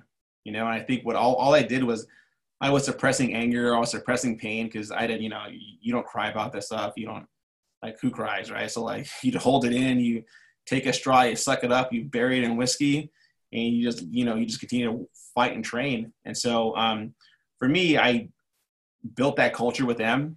Um, and then we deployed. And the hardest part for me was, uh, you know, we get Um, we go from Kuwait and we get to um, what, what was it called again? Bakuba. Bakuba. There we go. No, what was the base called? Oh, jeez. Put me on the spot. I, always forget, dude. Uh, Warhorse. Warhorse. That's right. So I get to, I get to Warhorse, and I remember um, we we had done a handful a handful of um, of operations at this point. Like I think I did like probably a week of right seat, like like like uh, right seat, left seat, and then maybe two missions. And I was I was at the gym. I was coming back, and I remember uh, one of the medics. Um, he saw me and he's like, "Have you heard?" I'm like, "Heard what?" You know, and he and he's like, "You haven't heard?" And I was like, "I said, hey mother effer, heard what?" you know, and he's like, "Well, I can't tell you." I actually I actually like stopped him. I kind of had a bitch smacked him. I was like, "You're gonna tell me?" Oh, it was Call. Was that his name? Call? Yeah, Staff yeah. Call? Staff Sergeant Call. Yeah. So I smacked him in the mouth. Huh? So yeah. Well, finish I, your story now, and I'll circle yeah. back to so I smacked it because he said it so so elusively but so firmly, like his his demeanor changed, and for some reason, um, it changed the atmosphere where, where I was walking towards, and I, I had a bad bad night. Let's just say that. So um, so you know, so he ended he ended eventually telling me that uh, my platoon sergeant passed away um, with one of our drivers, and I remember I remember just like saying no, no, it didn't happen. I mean, you know, Haynes was my drinking buddy. Haynes was the the father nobody had. He was, you know, Haynes. Um, you know, his great great great uncle burned down Atlanta. He came from a military history. His uh, his father had someone internally divorced him because um, Haynes Haynes's mother was a multi-millionaire, and you can't have money in the military. So he gave up all his cash. Um, he gave it the family practice, and he was 42 years old, and he was uh, he was our you know platoon sergeant. So I love the history that he had. I love the fact that uh, his mom literally lived in the Upper West Side. Her house is multi-million dollar house, and um, and he gave it all up. And so I respect him as a person. And uh, he, I think the infantry had a lot of guys who are just um, who have father issues. I will say, straight up, father wounds. You know, you know, daddy was never there. You know, so, um, so you see these great leaders, and you really lean and glean from them. And I got the word that he died, and uh, I didn't believe it, and so I ran back to uh, back to my CHU, back to my hut, and um, I saw everyone's face, and uh, I think that was confirmation enough. And so I just um, I went to headquarters, and that's when I saw um, Sergeant Major Harris. Said, "Hey, Pete, I got to talk to you." And then uh, took me in his office and closed the door, and um, gave me a little alcohol. He said to take a shot. And he took it and he said, Hey man, I'm sorry Haynes died. And so did uh so did uh Corporal Harris. Yeah, Mitz. No, no, no, no Moots at the time. Harris was Harris was one of the mortars that passed away later on. Um I love Harris, man. Yeah, with yeah. uh with yeah. Russell. With Russell. Mm-hmm. Yeah, man, yeah. So I think um, you know, initially going into country, you don't think you're going to hit that impact. And then, and again, we're just, we, we're not even on the ground for 12 days. And so once that takes a big blow like that, and it's game on, you know, um, especially internally, it was like they're going to pay, but um, I ha- I'd, have, I'd have a meeting with my guys, like, hey guys, we're going to start going on missions, they're going to ramp up, and they're all going to die straight up. But you can't kill innocent people because it was weird, even though I had so much liberty as a sniper. Um, and I didn't call my shots in, dude if I if I had the ROE, I didn't call for clearance. If I had it, then I took it. You know, um, again, things have changed now. Things are different back then, um, and so it was really just hammering into them like we're going to have emotions, um, feel them, don't suppress them, and we need to realize that the enemy is real, but not everybody is the enemy. You know, not everyone's the enemy. But I think the hard part for me then was that I didn't cry once. You know, inside I cried. I probably wept like a baby inside, but I never physically cried because I told myself that if I break down for them, who's going to be strong, you know? So I have to be that pillar. I have to be that Corinth. I have to be that strong individual. But that really cost me a lot of years later on in life. Um, and so that was, I think, the the catalyst to like a very um, a very rugged and kind of worn torn um, deployment. So we'd come from deployments where we were victors. We conquered Fallujah and Najaf. We were kings, you know. you know, met girls, had a lot of beers. We were like, we were, we were awesome. Then this next deployment, the 06, 07, it, it really, it just, um, that was one where I came back and I was like, I just kind of want to kill myself, man. This is such a bad deployment, you know, and I'd been, I seen bad things and I thought it was the, um, how long it was. It never stopped. Yeah. That was, uh, I gotta tell you, like, I was on, we were on QRF, yeah. the dudes that I was hanging out with it must have been the engineers at the time. We were on QRF. No, we were just coming back onto Fob Warhorse. Like we were at the clearing barrels. Uh, and we got the call about Sergeant Haynes's element. Um, so we went out there and and you know assisted and and me and uh, the section sergeant and the platoon sergeant from that QRF recovered Haynes and Moots and and uh, their translator and brought them back and uh, you know that was definitely jarring. The whole battalion, I think, like felt that, you know, pretty personally. And yeah. uh, it was it was immediately clear the caliber of leader. I didn't have a personal relationship with him, but uh, or the or the other fellow, but uh, it was clear that the battalion had lost a, a presence, you know, and, yeah, and, a, and, a, significant leader. You know, I think that was um, Colonel Goins took it hard. You know, um, he kept a dog tag for everyone that passed away. Mm-hmm. So every single time you go to you go to his office, he's another guy I, I keep up with, um, and so uh, you go to his office and he would have him hanging right by his desk every dog tag. You know, um, a lot of guys would tell him, you know, that's bad, don't do that. For him, it was uh, resolve. You know what he what he had to do, um, the mission that was before him, mm-hmm. and um, but for me, it was um, you know it was such a bad deployment, but it was also like probably my best deployment as a sniper. Um, I, you know, I was extremely good at what I did, and um, the opportunities presented themselves a lot more than what I thought. Um, I, I got detached from my battalion for about five months. Um, and I was working with uh, 20th Special Forces, uh, doing a lot of border interdictions and doing a lot of uh, um, uh, random stuff all, all over the place. Um, that was really cool because uh, we had um, we did we, we did some really great stuff, and uh, you know um, it was great just being able to support them and just living with them. It was great not shaving, even though I was supposed to shave. Um, wearing you know civilian clothes and operations, and just you know fast roping on objectives, and just doing a bunch of crazy cool stuff. Um, that was really fun. And then, uh, but the reality is that um, war was still going on, and um, it wears on you, especially 15 months it wears on you, you know? I think a year does. 15 months, for some reason, those three months just add a world of pain.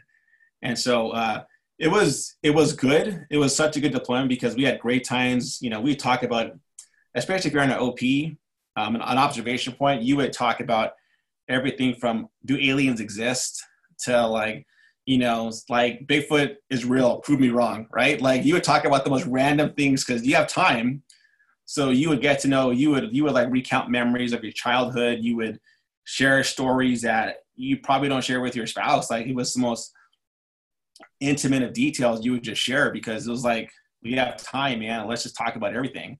You know, um, it became really close, and uh, I think for me, I you know, um, towards the end, I didn't handle it well, and so I kept wanting to only go on the good missions. And it was if it was ever like a a casual mission, I would definitely like tell one of the other guys like, "Hey, that team's going out, that team's going out." And as a sniper section sergeant, I got to pick and choose what what, what missions I went out on. And you know, I remember, uh, I think David Kudlow called me a, a warmonger. He's like, "You're such a warmonger, Danny," and I was like, "But you know," he said that joking, but there was some truth behind that, man. You know, um, well, that's what yeah. hey, that's what good friends are for. yeah, that's, you know? and that's how they'll do it. They'll do it with a smile, you know, and a joke, and and don't. I I can hear yourself, man. Like you gotta give yourself, like you said, you did a great job, and you know that was just that was the that was the doggone Wild West. Oh, and I'd like for you, if you could, uh, contrast some of the some of the mission sets and, and just the environment. Like wow. I think you kind of yeah, started so, to painting painting a picture of that second deployment of the conquering force, but so um, I remember um, you know, some of the missions were just, you know, snoop and poop, gather intel.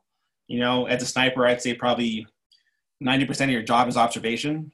Probably 5% of it is, is direct contact. But um, you have to be patient and you have to get good intel. and um, the army is run off intelligence, and so you want to make sure you give accurate, good information. So you observe people. You know, um, you learn their habits, their lifestyles, what tea they drink.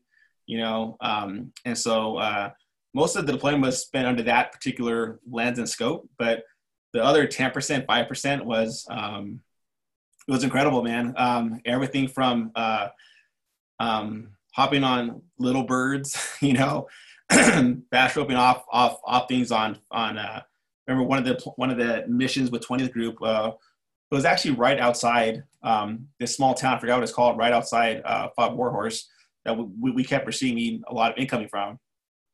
We just uh, we we initially found out about this village because uh, we were running in two Humvees, so we used to go around the city in two Humvees, which is um, no one does that anymore. Only two vehicles, but we would typically go two vehicles, eight guys, all, all over the place. And uh, we went to the city, and everybody closed their windows and closed up shop, and we're like, ah, crap, it's going to happen. What if I said, uh, what if I said Buhriz to you? Buhriz was crazy, dude. So Buhriz, that was all that was all Bravo Company, man. I think I did a lot of work with Bravo Company. Um, obviously, I did a lot of work with Alpha Company also. Um, so Alpha was over in Mufrik and Katun, right? Mm-hmm. Yep, yep. And cool. uh, so um, I think one of the hardest things that you know, I remember when we first went to Buhriz, how um, we got the call at the time. I was attached to some engineers. I think it was Echo. Hey. Yeah, yeah, Echo Company, and so um, and I remember uh, they took over the police station south of Ritz, and that really was started off our initial push. Dude, I gotta tell you. Let me tell you. Yeah. Like I was there, right? yeah. and this is what this. So I'll I'll I'll set it up, and then uh, you you knock it down, right? You you tell the cool part of the story. But the engineers go in, and there's this IP station that uh, the IP had fled from, and the bad guys in the area had stolen all the trucks and machine guns and then blown big holes in the walls and made it it smelled really bad it smelled like rotten onions i'm not yeah. sure why but um, we turned it into a strong point but they made me they made me like hang out in the courtyard the whole time that everything's going on so there's uh, one of my favorite pictures from that deployment is just me reading a maxim magazine as like contact is going on from the roof and they're like doc go downstairs Well, at the same time, dude, if you get a hit, who's gonna who's gonna fix us? Dude, I I did good combat lifesaver training. Yeah. Come on now. yeah. so, you know, I remember initially when that um, IP station got it got uh, overtaken. I remember um, these uh, three guys had came out running out, and that was right when the lead vehicle. It was Lieutenant something. I forgot his name. I was, I was in his, I was in his vehicle, and his gunner hosed hosed all three of them. And so uh, um, we only saw two bodies, but it was literally 150 meters in front of us with the Bradley. So the, the coax got him, the 240 Bravo, the 240 Charlie, I would say. Um, and so uh, I remember he's like, all right, Pena, drop ramp and, and, go get the bodies. I was like, what? Was like, dude, I'm in an open field, bro. You have, a, you have a tank. Why don't you go drive over there? like, why are you telling me to go dismount off an armored vehicle? And I remember feeling like really uncomfortable because we're still in a city. And it's an open field, but it's an open field surrounded by cities and enemy shoots out of shadows and i'm like crap dude i'm walking into like i was like oh just don't get shot it's gonna suck dude we got worked so many times yeah. on that that stupid access point yep. like it's yeah. one single lane road yeah. that parallels a canal and then makes a 90 degree turn and is surrounded on both sides by buildings I'm like so i definitely I think, yeah. I think that's i'll tell you stories that's that's one of the things where I, I so one of the guys that was still alive, he had a weapon and he turned um, towards my direction. He had on the ground, so I just I plugged him up. You know, I shot him a few times, um, and then I went over to him and I kicked the weapon down. I saw the other two guys. Well, they're obviously dead. Um, so then I called the Bradley up, and he goes forward and uh, um, shot the guy a couple times in the chest. And it's five by six. He he lifted it. so um, I remember seeing him and I remember uh, he was like, you know, it's really weird when you when you look in your enemy's face and you you see the life kind of leaving his face. And I remember I just had, uh, I was never really a violent guy. Um, I think that's what made me more of a, a better sniper. Is I, I was very much a compartmentalizer. I still am in a lot of ways.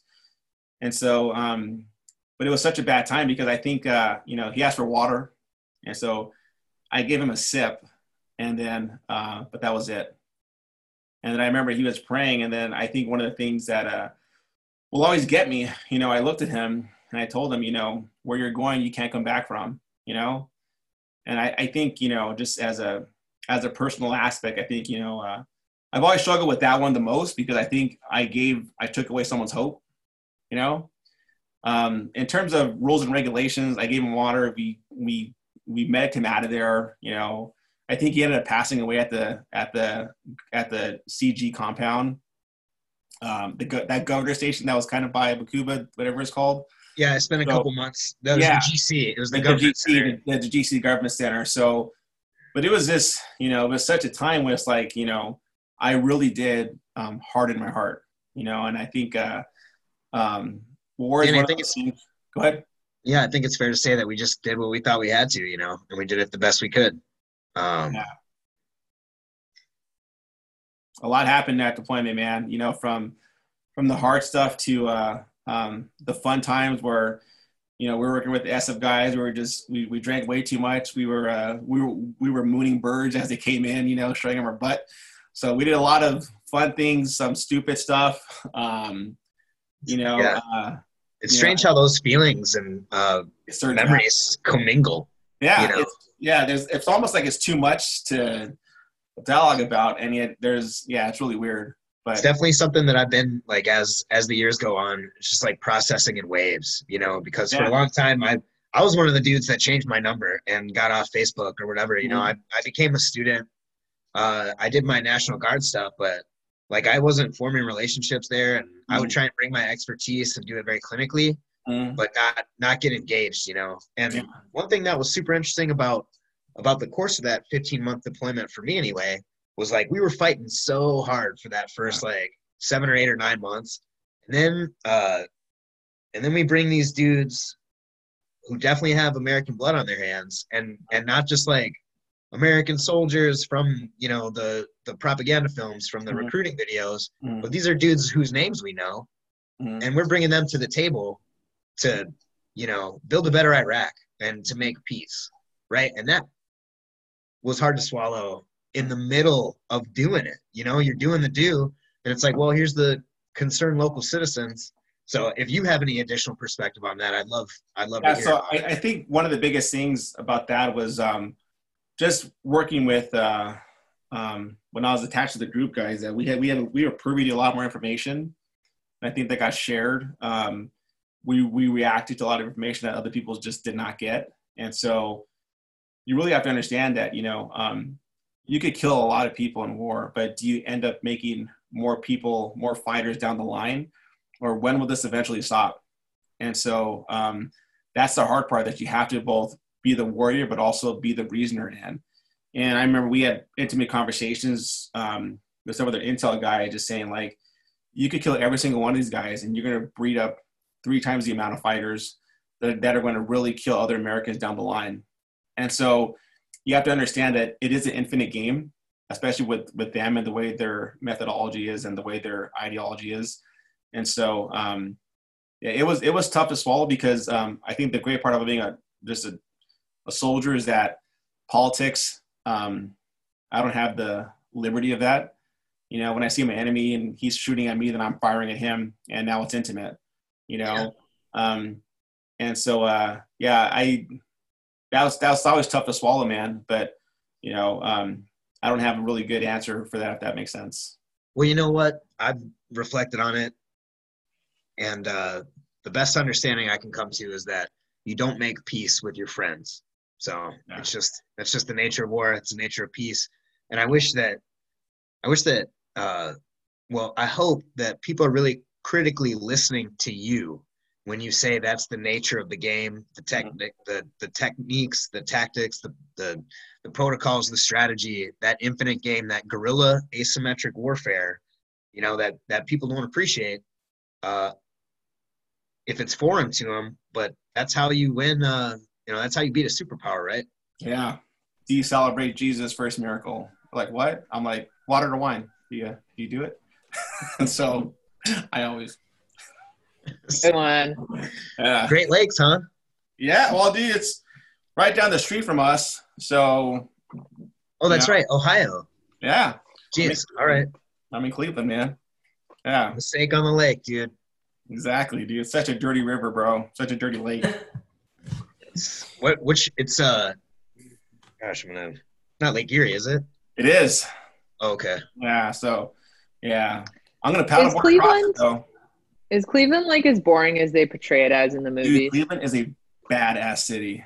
That's what I'm saying, dude. I saw. I, I like, love it, man. I'm a Drew Carey fan, and dude. there's like, there's got to be something, right? There's dude, they got. You know, I I, I kind of don't want to tell people about it. Like, don't come here and ruin it. Like, it's, it's legit, dude. So like, I mean, I'm obviously from LA, and I spent a lot of time in New York City, a lot of time in Chicago.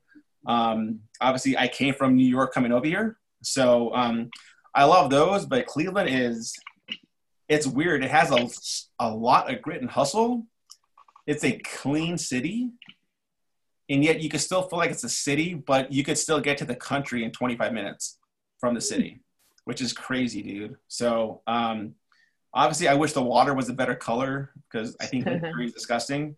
Um, but in terms of a city, it's actually really cool, and it has the second largest. Um, so, like the nerd side of me is I'm really big into poetry and to like theater and a bunch of stuff like that. So, it has the second biggest art district in America. The first one is obviously is Broadway, you know, in New York City. Has the second largest. So any any band you could think of, everyone comes to here. Every single, you know, if you want to see anything on Broadway, it's here also. So I like that, dude. I like the arts, man. Hey, I mean, I stand. So Cleveland is not as boring in as in the movies. So it's funny. So when I go when I got hired to come here, um, one of the questions he asked me was like, "So what do you know about Cleveland?" And I'm like, "I know about the Cavaliers. I know about the Drew Carey show. That's about it." I mean, so I, I, I thought that exactly right when I came here. Yeah. And then it's, it's really is grown on me, you know, it's grown on me. So what's that hiring process like for a, a man, a man of the cloth? Ah, oh, man of the cloth. um, I don't know, man. What do you want me to say? Like that's right. like, so, I would say that my my place has been very untraditional in terms of how I even got into this role, um, how I'm here, and it's been very much, uh, I would say, God centered. Um, it was very much fortuitous. It was it, was not, you know, um, none of this is by chance. And so, uh, yeah, so I, I could go more in about it, but I'm not sure if that'd be skipping some some steps, you know. So yeah, let's circle back then. Uh, yeah. So here we are, probably freaking. Let's see we left in October 2006, yeah. and shit got real as soon as we landed. Yeah.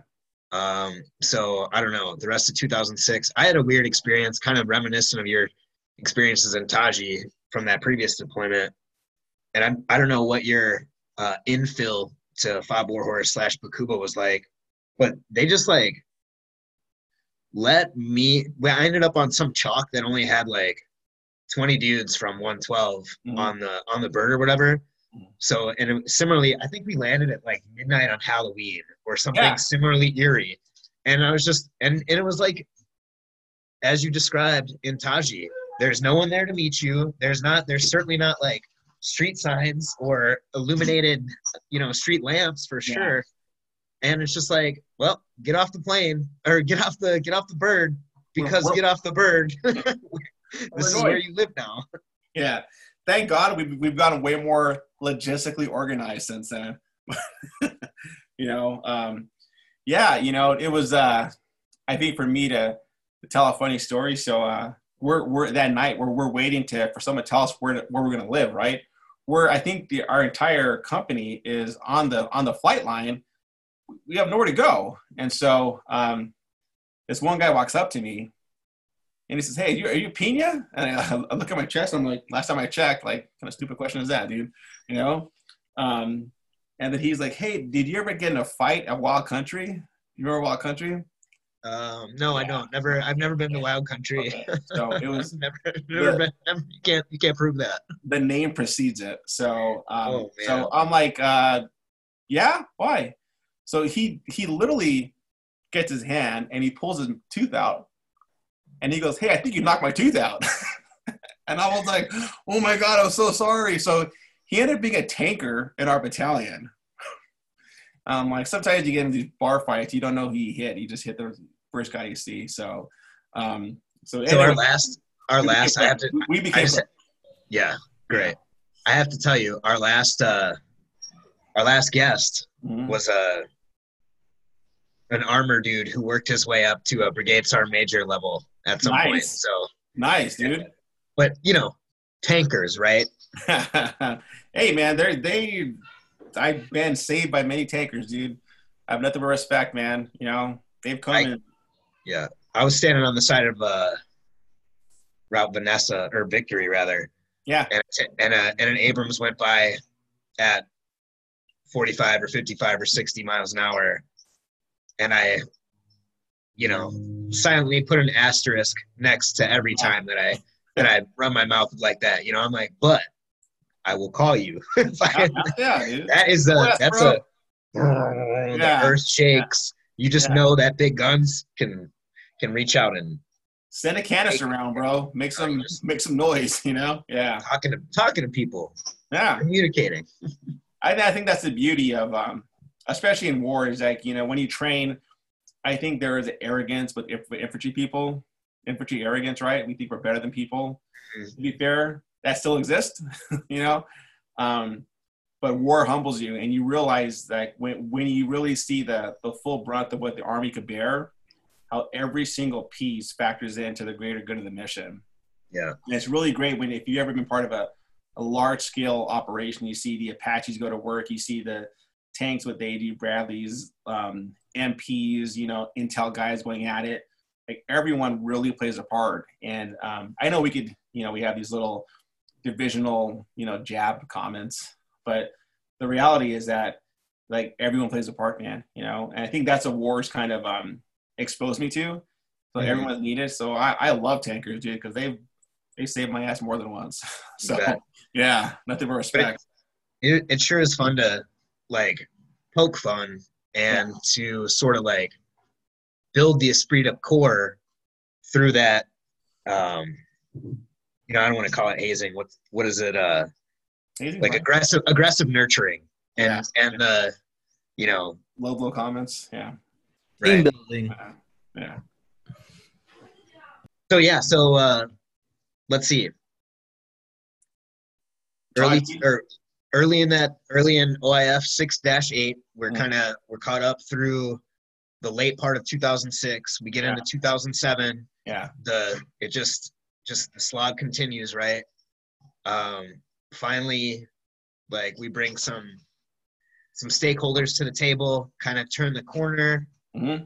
and it looks like that that's you know looks like that's the uh end of the fun stuff well, the general, I was going to say the general climate of the the entire AO. Yeah. So we're winding down. It was really my experience was that it was definitely like two deployments. Yeah. Absolutely. You know, it was like the first the first one and the second one kind of, you know, an abrupt change. Yeah. I, I, I think I think the the blessing for me is when um the rough stuff I was always with um with obviously with, with our with our battalion and once once it started getting light from the conventional side that's when i had the opportunity to work with the special forces guys so i might have had a different like um, perspective just because we were still busy in a different way though um, we were doing a lot of uh, interdictions a lot of hits a lot of um, you know um, you know knocking on people's doors in the middle of the night and shaking you know mixing things up gathering some good intel so um, that was great, but you're right. It went from being um, my worst deployment to being like, we need to do stuff because now I'm just bored, you know? Um, and, but the war was still raging on. There were still pockets of violence happening in places. So it, it, it, went from direct contact to just, hey, now Intel really has to lead this thing, you know? Yeah. Opposed to being reactionary, we had to be proactive. Absolutely. And my take was that, like, the situation that we inherited, yeah. we we had to work really hard to improve it and get to that point because kind of the unit that we replaced, they were they were content to, you know, kind of hunker down. They weren't they weren't as aggressive in it and it and it kind of created an opportunity for the bad guys, right? It did. Yeah. I just I just kind of needed to Oh, hey, that reminds me. Have you read uh First Sergeant Colella's book? Or do you have any I was there. yeah, yeah. yeah. I'm gonna get around. Yeah. Yeah, no. Like from what I hear, it's incredible. It's uh, it's accurate. Um, you know, but I, I think, you know, when it, I think it's truly hard for people to understand how just, um, like seven months was just one day after the next and how it didn't stop. And we had a lot of guys die. A lot of guys get, um, hurt in a bad way. And it was just, um, was over and over and over and over. So I think there are, there are some people that I know, um, who just don't want to read it because it's like peeling the band-aid back, right? Right. So they're just like they're full of stoicism. Like, hey, I just don't want to. I just don't want to, you know, go there. And so um, I haven't read it personally, just because um, it's not that I'm against it. Like I'm not against it at all, man. It's just you know, just like I was there, I, I lived it, and you know, so. But uh, the way I think about it is like I can watch that movie anytime. You know. Yeah, yeah, yeah, yeah, yeah. Now I just watch it through a different lens. Yeah. Well, thankfully, know, because you know yeah, definitely. Thankfully. So, uh, so I was stop lost to, yeah, to, you know, tag along for the latter part of that. Um, so when I got back, like, I think most of the battalion was still on on block leave. Mm-hmm. When I came, I came back two uh, two weeks early, uh, and turned my stuff in at CIF and was gone. And I didn't even, you know, I didn't even. I, I'm thinking back on it. I definitely would have done it very differently, but I didn't really even say any goodbyes, you know, and I think that probably bit me a little later because you mentioned you had some pretty uh pretty intense down times too. Right. right. Like just dealing with that stuff. So once I mean if I if there's anything we missed from kind of the rest of that deployment that you'd like to hit on by all means, yeah. but tell so, me about the tell me about your next moves. So um I'll bridge into that. So on on mid to relieve for that deployment, I went home um, and uh, I got a DUI. And I remember I'm like, I'm in California, no one's ever find out about it. But I, you know, I, I have a conscience, dude, you know? So I, I, I went back and I told um, First Sergeant Franklin, who's now um, Command Sergeant Major Franklin of the 173rd. He's gone places. Um, although I told him, I'm like, hey, uh, so I was home and I got DUI, man. He's like, really? I could have not told you. Like, I'll be honest, man. I'm like, dude, I was like, it was my last day on leave and I drank a lot and I got pulled over. He's like, damn, dude. He's like, well, he's like, um, you told me let's let's see what happens with this, but I think nothing will happen with it. And then I think because it happened in the eve of all of our, we were busy, that um, it just got lost. You know, nothing happened with it, dude. I, I, I told two people actually, and not just him. Um, you know. I can tell you that there were a number of uh, yes, like staff NCOs oh, yeah. who may have had similar transgressions yeah. that I kind of heard the scuttlebutt about, but never any uh, official repercussions. Let's say. So so we get back, and this is December 2008, and we're all getting ready to go on leave, and uh, and I believe for Christmas, right? And so we got back the 10th or 11th. People were obviously different times, depending on the chalk you were on. And so, uh, uh, first day back, um, I I drink a lot. I fall asleep in a parking lot in a mall parking lot. Get a knock on the door by a cop. He's like, he's like, oh God, not again. So I got I got two DUIs. So um, that one I could not ditch. So uh, I ended up getting a general letter of reprimand for for that one. Um, you know, which which kind of hampers some stuff for my career, but um, kind of sucked. But I mean, not much I could do with that, you know. Um, I'm honest with people, dude. I'm not gonna lie. Like I was, I, was like, I told the cop, "What am I do, man? I drank a lot. I don't want to walk home. like it's cold outside, dude. It's December in Texas, man. I don't want to freeze either. I don't have the heat. It's like 55 degrees out here, man. I'm gonna. I know, right? 55 shiver. is cold, dude. You know, like might shiver once. you know, obviously, you know, being stationed at Fort Drum, that's like that's sweater weather, right? And so um, I'll eventually be stationed there also.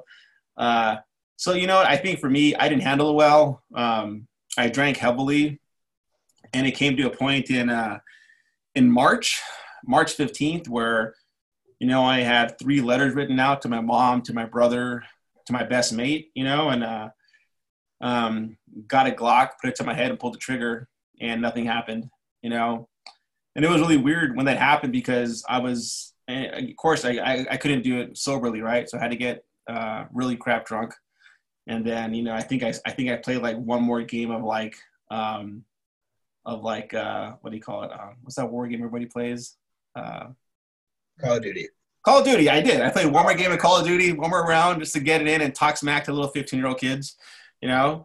Um, and then I, you know, and I remember I had my dog at the time, so I put her in her cage because I didn't want the idea of her licking my blood or eating me. That was disgusting because I saw plenty of dogs eat people and cats eat people, so that's always burned in my memory. So, um, and it was one of those things where, man, I can't describe it how um, should have died. You know, Glockstone Jam.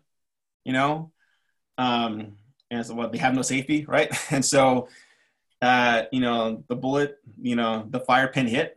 It just didn't. Nothing happened with it, man. Um, and so I remember it was that time where um, I'm sorry, at that time I did not have a dog. I did not have a dog.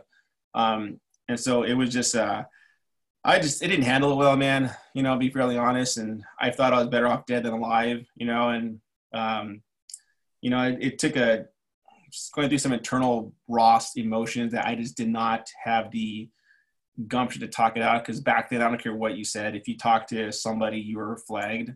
So you just don't talk to people, you know, you just take a straw and suck it up and keep moving on. And so, um, yeah, just to clarify for folks who like maybe don't understand, uh, yeah. like a flag means no positive. It's an administrative status. Yeah. That means you don't get anything positive to happen for you. You get, no, you don't get no. to yeah. use your education benefits. Yeah. You're, you're not supposed to go on pass. You yeah. can't be promoted. You can't go to school. It's a big deal.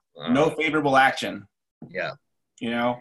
So, um, you know, there's plenty of guys who would just, you know, who would go to mental health clinicians, and next thing you know, they're out of the army.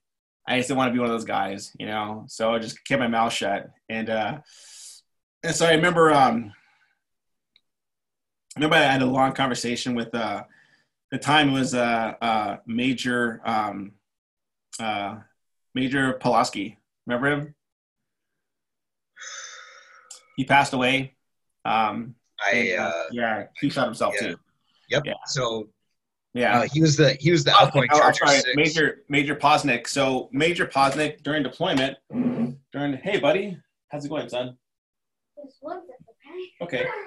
So during um, during deployment, he was uh, he was my um, he was our S three. So we would he never gave me a beer, but he gave me like Diet Coke. So we talk about life, about different things. Um, he really major positive this one thing with me where he's like, Pena, he's like, I love you, man. I really, I love you like a son. He's like, but you're too crazy. He's like, but you're weird crazy. He's like, you're not a screamer. He's like, you're quiet, which scares me, you know? And, and I'm like, sure, I'm not to hurt anybody, man. Like, I'm, I'm good, you know?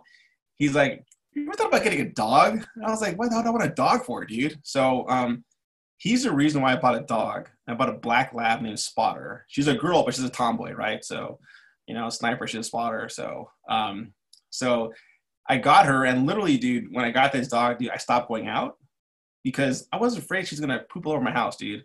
I stopped going out. I stopped like I stopped drinking in excess. Um, I started getting into kayaking. I would take my dog to like dog parks. I take her to like Austin to like right like dog things man and for me that really really helped me out it's weird what an animal does to for your mental mental health and your clarity and um, it really centered me it's as crazy as that sounds you still have the same dog who's lost a lot of pep in her step but she's still around you know downstairs probably sleeping like she does 23 hours out of the day um, you know but uh, I've, I've known my dog longer than i've known my wife longer than i know my kids you know? Um, and it's weird how dogs know when you're going through stuff, how she was such a, you know, when, I, when, when I got her from the pound too, I didn't want a dog that was too hyper. I didn't want a dog that was skittish, but she was just even keel. And so um, I think I, as much as I rescued her, she rescued me. If that makes sense. Absolutely. And I got a, yeah. As you know, I got something on my hands right now. I got a yeah. new addition to my uh, living situation and it's it's you know grateful to have the company, especially during safer at home is what they're right. calling the Wisconsin lockdown. But uh, yeah, yeah, man, yeah. So that's cool. You and Spotter got together in early. This must be 2008 right now. I got her. I got her two weeks after I tried to commit suicide. I got her in January, March, April, the first week of April. Cool. I got her 2008, and she was um, she was a year old, so she was older, but still kind of puppyish. Mm-hmm. So she's almost man, she's she's older now, dude. You know, um, but yeah, so that's when I first got her, and yeah. came came down on orders to uh, yeah, I came down on orders to be a an OC in California at NTC. Um, so you know, I went there, and um, in route over there, uh, there's one particular Saturday where I had this uh, email alert, and it says, "Do you want to renew your subscription for eHarmony?" Right. So, um, I, I'm I'm not a I'm not a supermodel, but I don't think I'm a bad looking guy. You know, um, you know, as you know, I'm still proud that I could take my shirt off and my chest sticks out further than my stomach. You know, if, if it reverses itself, I got to make serious life decisions. You know, so um, so, but I had a I had a really bad time talking to women. I couldn't do it. It was like Helen Keller at a spelling bee. Nothing. It was nothing was going to go well. And so, oh, I'm sorry, that's a pretty bad analogy. Let me edit that. Amazing woman.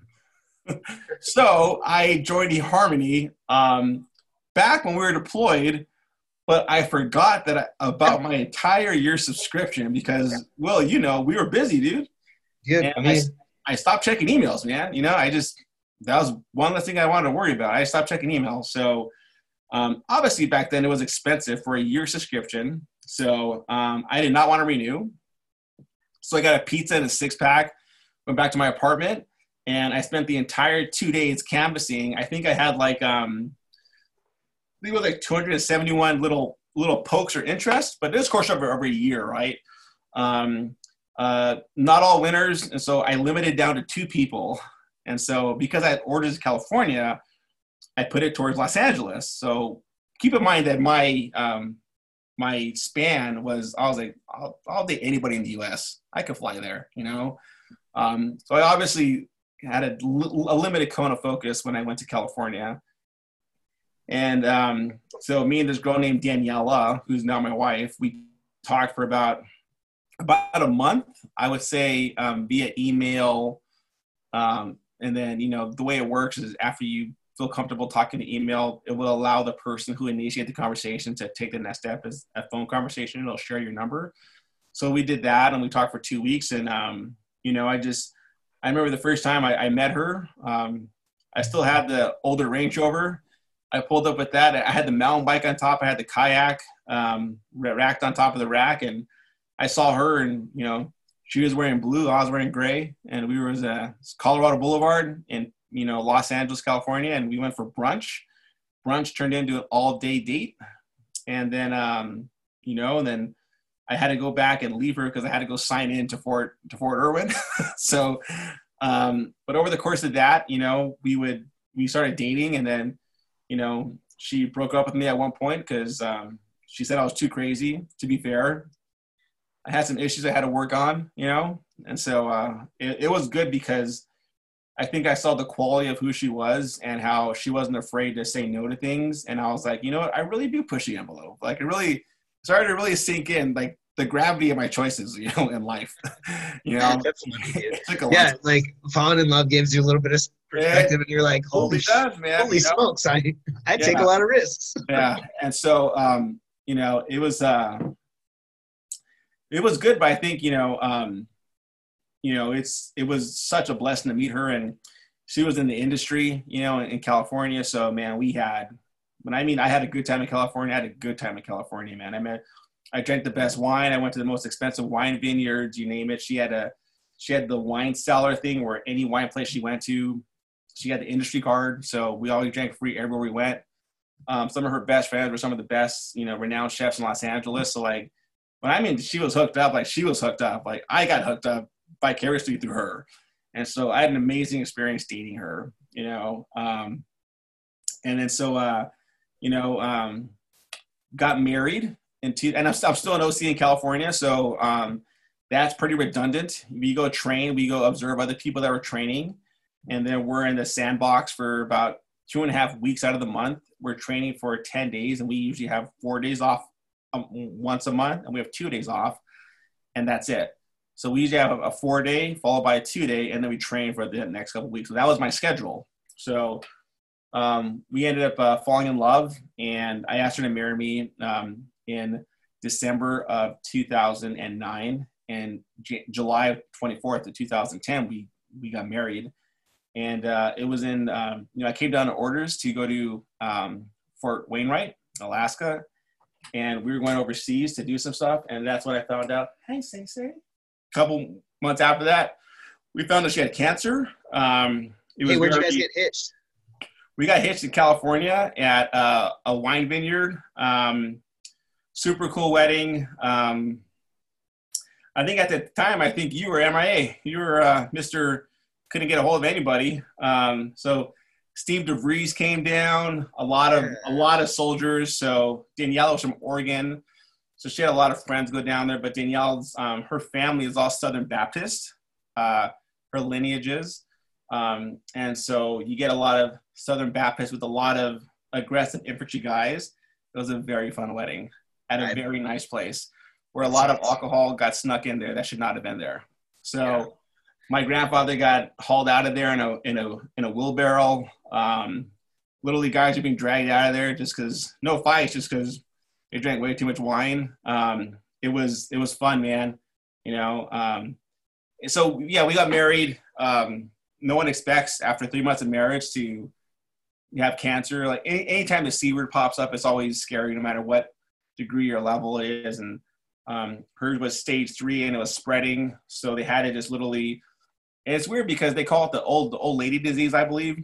That's, that's what it's called. You have thyroid cancer, it's like, it's typically people get it over, women get it over 50, I think, like tr- tr- uh, in terms of a, like a traditional nature. And so, but the way that Daniela started to spread her lymph nodes, um, they were afraid that it would go start spreading to other parts of the body. And yeah, obviously, once, once it gets in your blood, you know, um, it's you're it's never good. So um, we, she ended up having a couple surgeries, um, a couple. Uh, I think it's um, radioactive iodine treatments. She has to swallow that iodine pill.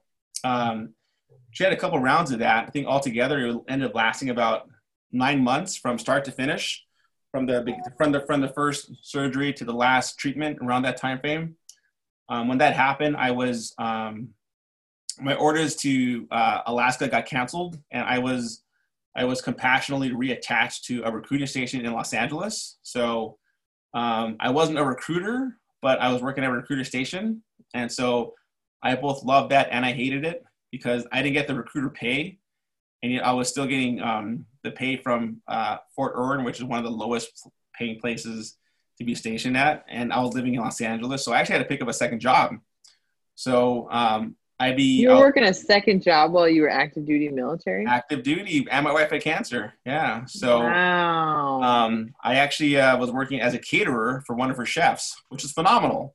You know, twenty five bucks an hour. Um, you know, meeting great people. We we ate great food afterwards. you know, so um, ended up being a really good gig um, for that particular season of my life. And uh, once that was done and over, we got orders to California um, I mean, not to California. We got orders to Fort Drum. I would go to Fort Drum in uh, it was September of 2012, and I'd be um, I'd go over there and I'd take over a a scout platoon um, for a, a, little while. Then I, I got I went back to a sniper section sergeant, and then right before deployment was going to hit. Um, I took over a line company as a platoon sergeant over there, and um, deployed with them. And, and how was your wife doing on all that timeline? Like, was was she done with her treatment? Like, at the time, she's done, her, she's done with her treatments. She is um, so she she was finished with them after the nine month mark, but she had to keep getting checkups. You know, as as that goes, you know, um, obviously more checkups when it, the when the procedures are over, but less as they go on. Now now it's been past five years, so um, she's cancer free, thank God. So um, it was tough for her because you know her her parents came from um, from money, and uh, she married a soldier, and they don't traditionally have a lot. You know, yeah. Um, I came from kind of humble beginnings, so um, it wasn't tough in the aspect that she required money. Like that's what I love about her. She's so phenomenal, but it was tough in the aspect of like I took her away from a really cool life in Los Angeles really cool life. And I'm yeah. like, hey, do you want to go to Watertown, New York?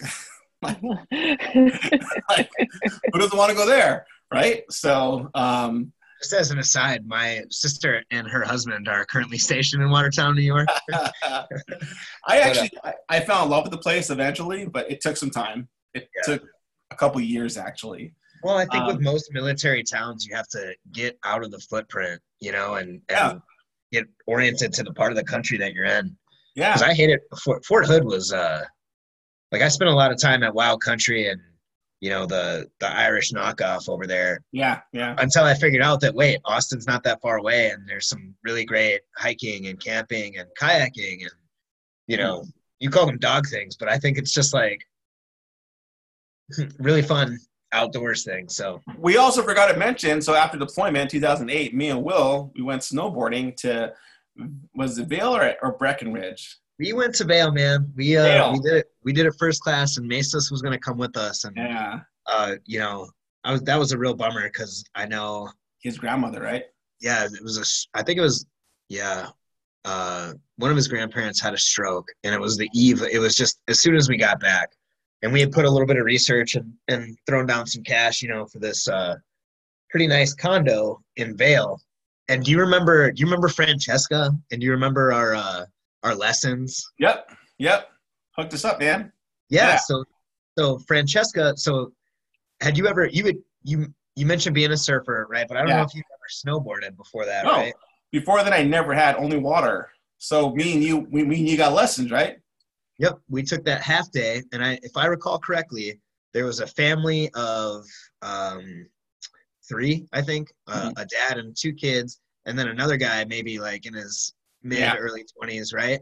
Yeah. And uh, Francesca was our instructor, and it turns out that she was a waitress at the Premier Eatery over in the West Village or whichever. So she gave us some cards for like a free appetizer and a free um, dessert. So I got to have some lobster bisque. Yeah. But we were up there on the side of that hill, me and Danny, and then this family of four and this other random dude and we're getting our freaking butts kicked by the mountain. Just and she's doing a great job teaching us. She is. But uh, everybody quit except for yeah. the, the the little girl in the family and the two of us. Yeah, because they were just like, no, snowboarding's not for me. So, what I remember from the rest of that trip is uh,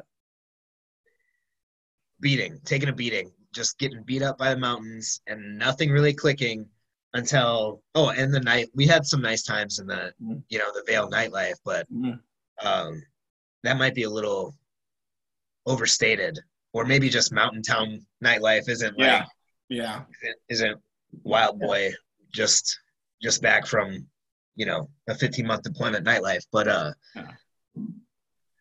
we but i remember waking up in that very nice condo and kind of like our meeting eyes and like this unspoken agreement like after three days of just like bruising upon bruising upon crash upon you know embarrassment like if it doesn't click today we're in big trouble. Fortunately we get out there and like start doing stuff right and having fun yeah. know? that was a great mountain dude. That was a mountain. That was a dude, was I, phenomenal. yeah it wrecked uh it wrecked all the local spots you know? Now i've every I went on a streak for like seven or eight years after that of managing to get out west. Mm-hmm. Not always to Colorado, uh, yeah. but and you know who else? Like you remember Ski, right? Yeah, yeah. So that dude, him and I were battle buddies from my first deployment, and he was huge in getting me sort of hooked up into like that outdoors sort of recreation. He was a big yeah. uh, boulderer yep. and like and just a great athlete, outstanding athlete. His story is something else. I can't wait to reconnect with him. But didn't he go to like the Philippines? Yep, he spent some time in Southeast Asia. And didn't he lose his leg? Yeah, so yeah. That's, that's a that's a crazy story that involves yeah. what's called yeah. the Feres Doctrine, which involves army malpractice. But mm. I'd love to, but I'll, I can talk more. Um, you know, I'll, I'll, I'll fill you in about that uh, some other time. But dude, another notable thing besides just the beatdown that that mountain gave us and Francesca's kindness was uh, the random individual, this fella in the airplane seat next to me. when he when you know you know how it is like you start having these conversations and if the person i'm not you know i'm i, I could do either thing. I think i can sit quietly or i can you know chit chat a little bit. Uh, and this dude kind of drew me out which took some doing i think. I was more inclined to be quiet at that time. So he drew me out a little bit and was like talking to me about what i was doing and and you know who i was and stuff and uh, i mentioned that we were in the situation that we were in and I was meeting you out in Vail and he's like, wow, I really can't imagine like a better way to decompress. And I'm like, you know, looking back, I'm like, yeah, maybe you're right, but you know, whatever. But his uh, charity of heart, you know, his generosity of spirit to just like once I identified myself as like uh, a soldier, just fresh back from some harrowing experiences, trying to like just like get my mind right. Yeah. Dude was just like, he's like, here's my contact information. I'll help you with your resume. And I'm like, okay, I never, like, I never followed up, you know? Yeah. he just, I just, I was, I don't know. I didn't know how to navigate that. And I was just blown away by the outpouring of, you know, support. Uh, I think that's interesting how there's, there's so many times in my life where I meet the right people at the right time. And it wasn't that they weren't right, is that the, my timing was off dude, I wasn't ready. You know, that guy could have. Yeah, who knows what he could have done for me? Uh, but I just have to thank him. Think, you know, I, I still have his name written down somewhere because I saved it in my email inbox. But I wasn't ready. You know, I had to take some time away and do some other things. Um, yeah, I get it, man. You circle know? back. Yeah. So besides besides the dog and the girl, I mean, saving your life, but also bringing you into a new world of yeah. stressors all right. So, um, and eventually getting deployed 2014 as platoon sergeant, and uh, my son was born at that deployment. Um, I had to miss the deployment because I had to miss his birth because deployment. So um, when I met him, he was two months old. Yeah, that was really cool, really amazing. Um, and then, uh, you know, as as my let's just say a couple scars in my body from my original um, injury started to slowly catch up with me. Um, I blew my knee out and um, what I forgot to mention was in 2009 I had knee surgery to remove. I didn't realize I had shrapnel in my knee. I just I could always play with it. I just thought it was like ah, I don't know why it was weird. I didn't care about it.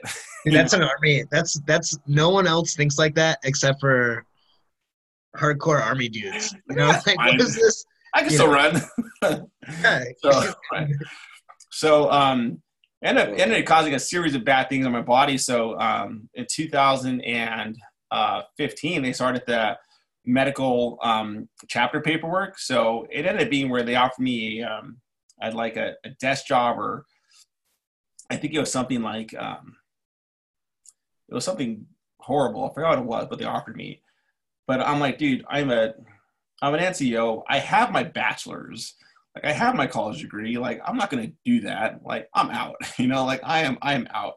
So, um, but you know, even that came with a lot of you know, you know, there are a lot of things I still wanted to do while I was in. I, I didn't get to, and so, um, and you know, so if I had to humbly bow out. And you know, one thing is injuries do is they humble you. You know, you're not as fast as you used to be, and so. Um, bowed out and I medically retired in 2016. Um, and right when that happened, um, we had plans to come back to the West Coast, kind of um, either one fall in line with the family business. Um, that was their plan. And so, but we had slowly started to do a lot of volunteer work at this church that was by there. Um, this church called New Life Christian Church in Watertown, California, in Watertown, New York, excuse me. And so, um, about I would say January of 2016, the senior pastor calls me in his office with my wife and the executive pastor's there, and I think one of the board members, and he's like, "Hey, I just want you guys to know that we've been watching you guys." And I'm like, "Okay, you're kind of a stalker. That's kind of weird to say." And he's like, "You know, we want to." We want you to know that it's it was a pretty big church for the area, and they're like, you know, a third of our church is military, and we don't know how to connect with them. You know, we we essentially want to create a position for you two guys to stay here and be pastors here. And so um, my wife was like, yes. I was like, hell no. Right? Like, no, absolutely. What was not. like, what, how did that happen? What was your relationship like? You had, Right. You know, so, you mentioned that. Yeah. So what happened was, you know, I've always done volunteer work. You know, whether that was, you know, in 2000, um, in 2010, me and my buddy Steve, we we we started up the LA chapter for a Team Red White and Blue. You know, but like Mike Erwin, you know, he was a lieutenant of ours in 2004, 2004, 2005, right? So at the time he was Mikey E. You know, he was an awesome lieutenant. You know, was that when was that? Like two when you were in two seven or? Yep, in two seven. In two seven. That's crazy. He was, he was our I intel officer. Oh, that's yeah. interesting. Yeah. So that's my connection to him. Um, and so uh, obviously being in a sniper section, you're attached to headquarters, so you just know all those guys. If that makes sense. So. Yeah. Um, so we did, a, you know, we, we did a lot of work, and back then I was heavily into CrossFit. You know, I was very cultish with it. Um, and so, uh, um, but we started up the LA chapter, and that did phenomenal. And I always, I've always had a heart for just, uh, I would say volunteer work. I don't know why, you know. Um, and so, uh, so we would teach financial classes to our church on finances. Um, we got accredited through some couple different accreditations, and we were just teaching it just no cost. Just hey, like no one's called to you know be broke, and if you are, I think half of it's a mentality and you have to break that mentality and some of it is you have to increase your finances but let's let's teach you some great skills and let's go from there so all we did was taught financial classes to our church that's it i mean again i'm in the active military. Um, my wife at the time she's a waitress because watertown new york she can't get any jobs up there because that place is not great not a great economy up there you know? Um, and we at the time we have two children now lincoln and selah and so uh, it was a curveball from left field that I did not see coming. But the history for my wife is that um, her ancestors came over during the French Indian Wars, and um, there's been a pastor or preacher in her family for over 300 years. Wow. Every single generation. So they have, they have this book. When you open it up, you get married, you sign your name in it, dude. And they close the book and they put it back in a glass case and they seal it. It's super cool, dude. Family Bible, or I Family, mean, it's legit, dude. It's like that is, that's old. School. That's that's so, the that's the heirloom. It's history, right? So, um, so before her, she was a um, before Danielle met me, she was a missionary in, uh, in Uganda and the Ukraine. So um, she had her um, she had her master's and um, and so she was really big, obviously, into like missionary work and doing things like that. And um, she is uh, she's always had a heart to empower women, and so um, I think especially in the Christian realm, there's a lot of people who put caps on women, you know, who think that they should not be teaching or preaching or other stuff, and so um, and to be fair, I mean, to be transparent, I never thought about it, or maybe I never cared about it until I had a daughter. Mm. And I was like, nobody will ever tell my daughter what she can and what she cannot do. Dude, Danny, I don't ever want to get on your bad side, bro. Your daughter oh. can do whatever she says. I just, I got, I got upset, dude, because I thought like, what if my daughter was older, right? Like, you can't tell her that. And so, um, so we were, you know, we had to pray about it, and um, it was a, it was a financial loss even from the army with their what I was getting paid. I was like, how am I gonna go backwards in pay? That's like unheard of, dude. You know. Um, but you know, as as as it is, man, we both we said yes to the position. We stood there. Um, it is with massive highs, with massive lows. Ministry is difficult because you get stuck in the weeds in people's intimate lives, and some people don't want to be transparent where they're at or truthful, and they expect you to fix it, and you're not called to fix things. I'm only called to show people ways that they can self-correct. You know, it's called the dignity of free will people could listen to everything I have to say and be like, go screw yourself. And I'm like, you know, that's an option. you know, like you don't have to listen to anything I'm saying. And, and you know, um, and I, I'm perfectly okay with that, you know? And so um, I know for me, um, I had a I had a God encounter when, when I got shot, and I heard this voice that said my name. Have I told you about it? No. So that that's just it. Just kind of this part of your story. It just begs the question: like, how did you develop that close yeah. personal relationship? Yeah, so when I got shot originally with that Grom guy who ran out the door, um, I heard this this voice, which is so weird.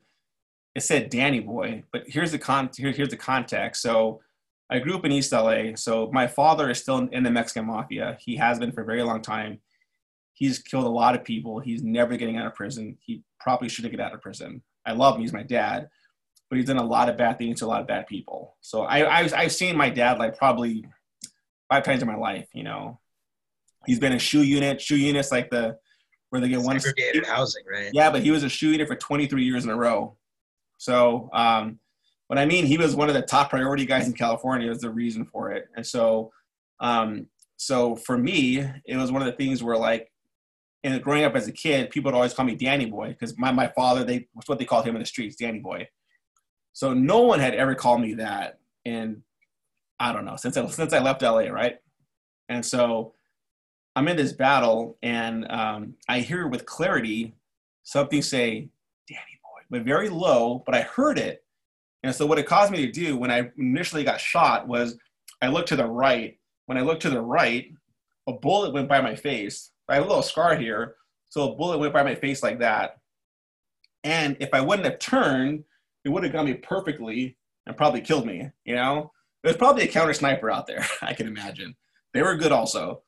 And so when I heard that, I struggled with that for years, man. I was like, you know, and then after after the attempt at suicide, nothing happened. I'm like, what the heck, you know? Um, so for me, it was a lot of years of asking like, why am I why am I here? What am I created to do? And why do I constantly feel this nudging of of wanting to like literally to follow you? And following Jesus is different for everybody, man. It's it truly is. It's not it's not glorious. Um, you know, it's a lot of a lot of pain because you're in relationships. Some are awesome, right? We all have relationships. Here's the thing, right? Every relationship takes work. I don't care who they are. Your my relationship with my mom takes work, a lot of work. You know, I love my mom. You know, but every relationship takes work. Some more, some less. And so, um, and I've, I've always had a heart for I think mental health. I think because for years I suffered with it, and so I wanted to bridge the two because as a kid growing up, I often felt that a lot of Christian men were, were kind of weak. that makes sense. Like weak in terms of the way that I think of what a man should do. You know, like you should fight, you should like build a fire, change a tire, you know, random stuff. But um, and yet at the same time, like they're some of the most strongest people I've ever met. And what that did for me, it transformed the way I thought in terms of you know, there is something about having a quiet strength. I think most men tend to be silverbacks. they'll make noise and they'll bang on stuff, but that's not real strength, you know? That's an frontal part of aggression, but that's not real strength. And it so, reminds me of like the uh, the strength of the oak versus like the strength of the reed. Yeah. Have you you've heard that? Yeah. Yeah. So the, sometimes the ability to bend with the wind is and be flexible is preferable to standing firm. But uh, absolutely. So, um, you know, they offered us a position, and we said yes. And it was through that position that you know, for the for the one tel reunion, I did the benediction for that, invocation for that. I was, I was, I was able to do a couple, um, you know, uh, special forces invocations because because I know those guys that they still call me up, and I'm glad I, I still call a lot of them friends, and so. I get those random phone calls because everybody needs a chaplain to open up a ceremony. So they call me, and I'm cool with that, you know. Um, and uh, I was I was able to speak to a lot of guys who I think a lot of the the, the common trait the guys struggle with is anger and shame and rejection. You know, those three things tend to circulate in, especially internally. And so um, I'm able to show them like most people to ask me like, dude, how have you, how have you killed the amount of people you've killed, and how are you sane? And I, I usually say, well, there was a season where I wasn't. you know?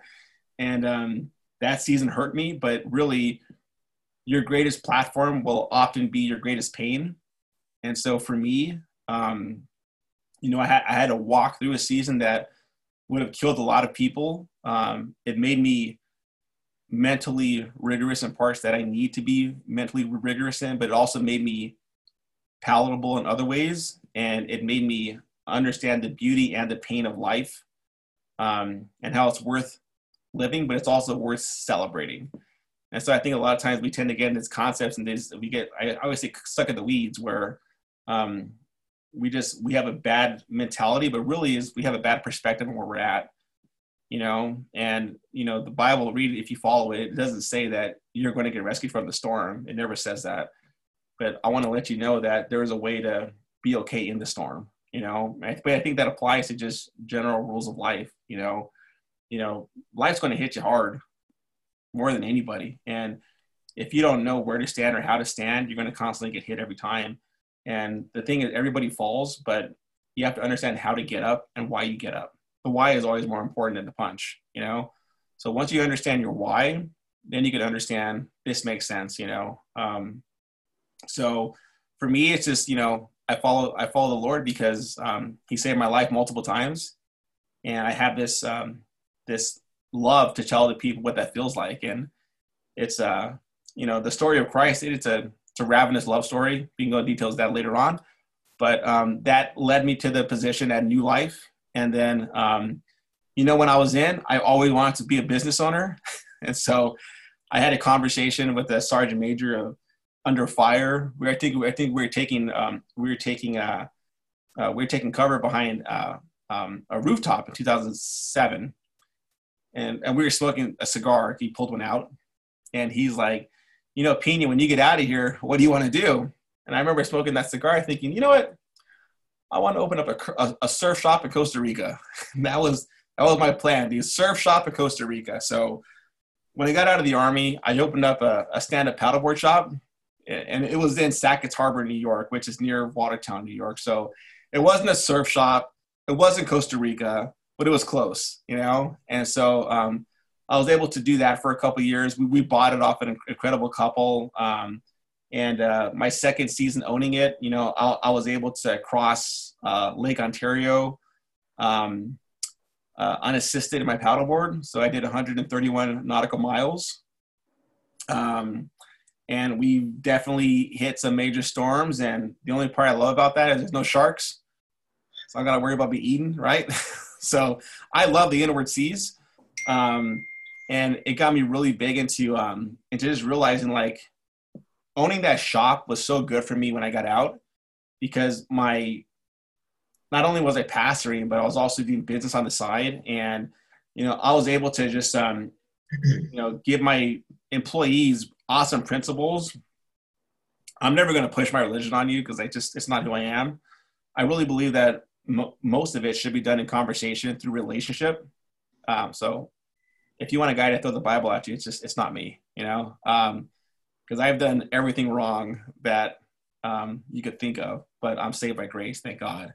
And so it's one of those things where um, it was so good to be on the water. I think being on the water is so much like life. How you think you have a solid foundation, but if you can't read the tide, then you'll always fall off your board.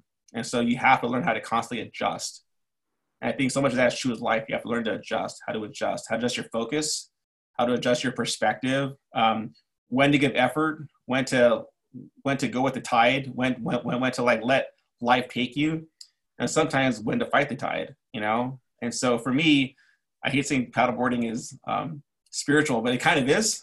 You know. Um, you know, I'm the kind of person where there's storms, I'll be out there by myself. People like, you're going to die. And I'm like, yeah, I don't think I'll die this way. I'll probably die a different way, you know? Um, and I also have, I also have like no fear, which I don't think is healthy sometimes.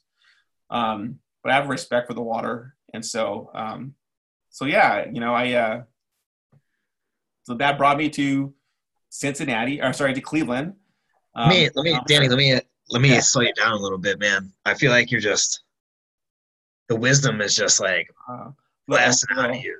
You know what I mean? And it's uh Hemingway, huh? Yeah, yeah, absolutely. I mean, you said something that I so I shared uh I shared a quote to our group here online from from Ernest Hemingway's. That's I'm impressed that you recognize it too. Uh, Farewell to Arms. Um, yeah, I love it now, yeah. yeah, yeah. Our literary goodness gracious, man. Uh, so the world breaks everyone, and afterward, many are strong at the broken places. But those that will not break it kills. It kills the very good and the very gentle and the very brave impartially. If you are none of these, you can be sure it will kill you too, but there will be no special hurry. That's good. I just uh something about your story. It's just like you've lived and died, you know, a number of times and and it's like each iteration of you is a more refined, more pure, more giving and, and talented and uh, special entity, man. And I'm just really like grateful to to hear your story and you distill all these messages so well. I hope that people can slow down and appreciate the the very valuable truths that are here you know and it and it sounds like uh there are some key sort of ingredients strength through adversity. You know you had some some good leaders did a lot of side by side face to face engagement. You were entrepreneurial and found things that you wanted to do but that at the same time like benefited your community. So you're building that at the same time. You found a spiritual balance that was your own sort of i mean obviously like a military christian ministry isn't unique to you but you made it your own. And it's just uh your mix is just so incredibly impressive and just the the way you've managed to like be in the right place at the right times and be where the action is and and perform at a high level is just so inspiring. That I just like I don't want to get lost in you know I don't want to I don't want people to fail to see the grind for the or the overarching great accomplishments for lack of the other, if that makes any sense, you know. Uh, I, I will tell you, I'm a work in progress. Um, look, dude, I'm still in counseling. Like, I, I, I believe in counseling. Um, I'm in it. You know, I'm in marriage counseling. I was like, dude, I, I still get anger. Like, I don't know why. Um, that's one thing I still struggle with. I, I, will be, I'd be lying to you if I say I have total victory in that aspect. Um, you know, do you, think, um, do you think total victory is a real thing? I don't know. I, I don't know. You know, even the Bible talks about how Paul had a thorn in his side, and no one really knows what that is. Um, so I, I, think one of the things that I, I can't I can't find refuge in is that um, I know peace will come, and I can have peace. But I think times that mo- people live their lives based off their feelings, and feelings are so ebb and flow. Like, I don't trust my feelings. I learned that now. Um, I trust some of them. I think a lot. There's a lot of great poetry. It says follow your heart, and I do believe in that. But I think a lot of stuff in my life I've realized is that um, there are some things that I have to continually work on. And I know that um, war did something to me, man. It, it, took something from me that I can never get back. Um, it made me. Well, hey, man, I think to our credit, and Karen, Nick, everybody else, like all our brothers and sisters, like there was a measure of that that was given freely. And I yeah. think that makes it special. Um, you know, dealing with the repercussions and the consequences, like I don't know if that was knowable before we got into it. So it's kind of, I mean, we poke fun on it here. Like, oh, my recruiter lied. Your recruiter had no idea that, you know, you were going to get almost shot in the face and shot twice in the chest and once in the, you know, lower abdomen mm-hmm. and then come back for a couple more helpings. You know what I mean? Like, yeah, you know, we're all, we're all works in progress. Uh, so, uh, you know, I think just being able to admit all the things that have been challenging and to share your strategies for success is going to help other people orient their trajectory trajectory to a better place. Well, you know I mean? I think it's important. You have to be honest where you're at. You know, not where you're going. I mean, you want to know where you're going, but you have to know where you're at. And I think that the hard part with life is everybody in this in this world of hurry up. You know, that there has to be this. I think what COVID nineteen has done, it's um, it's eliminated hurry, and it's causing everybody to stop and to recalibrate and rethink about a lot of things, both internally and externally. And I think that um, you have to realize that, uh, um, you know, on this earth, man, I have I have one shot. You know, I'm I'm eventually going to pass away, and you know that's part of the process. You know, no one's ever avoided it. you know, but I know that I could do I could try to do a lot with the time I have and try to impact people as best that I can. And I'm human. I'm going to fail you know, I'm not God. I'm, I'm going to do some things that get people upset. I, I may make some bad decisions, some bad calls. Um, but I will always try to be better than I was yesterday and, you know, speak less and listen a little, hell of a lot more. I spoke a lot now, but tend to speak less. Dude, I, uh, I think your message here is really a positive one and, and going to be really powerful. Karen, I'm curious if we missed anything. If, uh, if there's something that stands out as glaring from uh, Danny's story or just you know a question. I know we traditionally do our rapid fire, but I just like I feel like there's this is really rich already. You know, this is just incredible, and uh, it's been really cool for me to reconnect with you, man. Like yeah. you were one of my one of my role models during my active duty time, and I'm really you know, and that continues now. Honestly, I'm glad we were able to collaborate on this and I hope to uh, keep working together in the future and and uh, just kind of this feels like picking back up like it's 2008 again. Like we just right. got off the clubs, man. So get your board out. Yeah. Yeah. Yep. Yeah. Exactly. What are your thoughts, Karen? What are we? What should we do next? Like, I want to. I, I I would sit here for another three hours, but uh. uh it's, I mean, it's it's single the mile too. I don't want to take up all your guys' times. I I feel like you had uh you told your story like so well and there were so many beautiful anecdotes in that story um like will said about wisdom and just kind of facts of life and like life lessons and all that so yeah i feel like you you just spoke so well about everything it was it was really interesting just to listen and hear you talk and reflect on things awesome what do you yeah, what do you want to what do you want to add? do rapid fire questions, but I feel like it takes away from like how rich this episode right. is. I agree, so, Danny. So you know, if I could trouble you for just whatever your final thoughts are, just to put a bow on everything. Yeah. If you have any questions for me or Karen, would be the second item, and then of course, like this whole thing has been sincerely 180 minutes of uh, of just guidance for you know if there's ever two kids like me and you that are doing the same thing like i hope they listen to this and and you know think it somewhere in the in the back of their head and uh yeah. But if there's any if there's any message to that guy who's like making the mistakes that i made or making the mistakes that you made or or yeah. like on the cusp or thinking about something like yeah. can you hit those three points for us? Yeah. So i think one of the things right now that i've been ruminating on is that the fact that you know looking at my children, I think giving you kids really does make you a phenomenal leader. I never thought that until I started raising my own children. It changes the topography of how I see things. I would say that everyone's born original. Don't don't die a copy.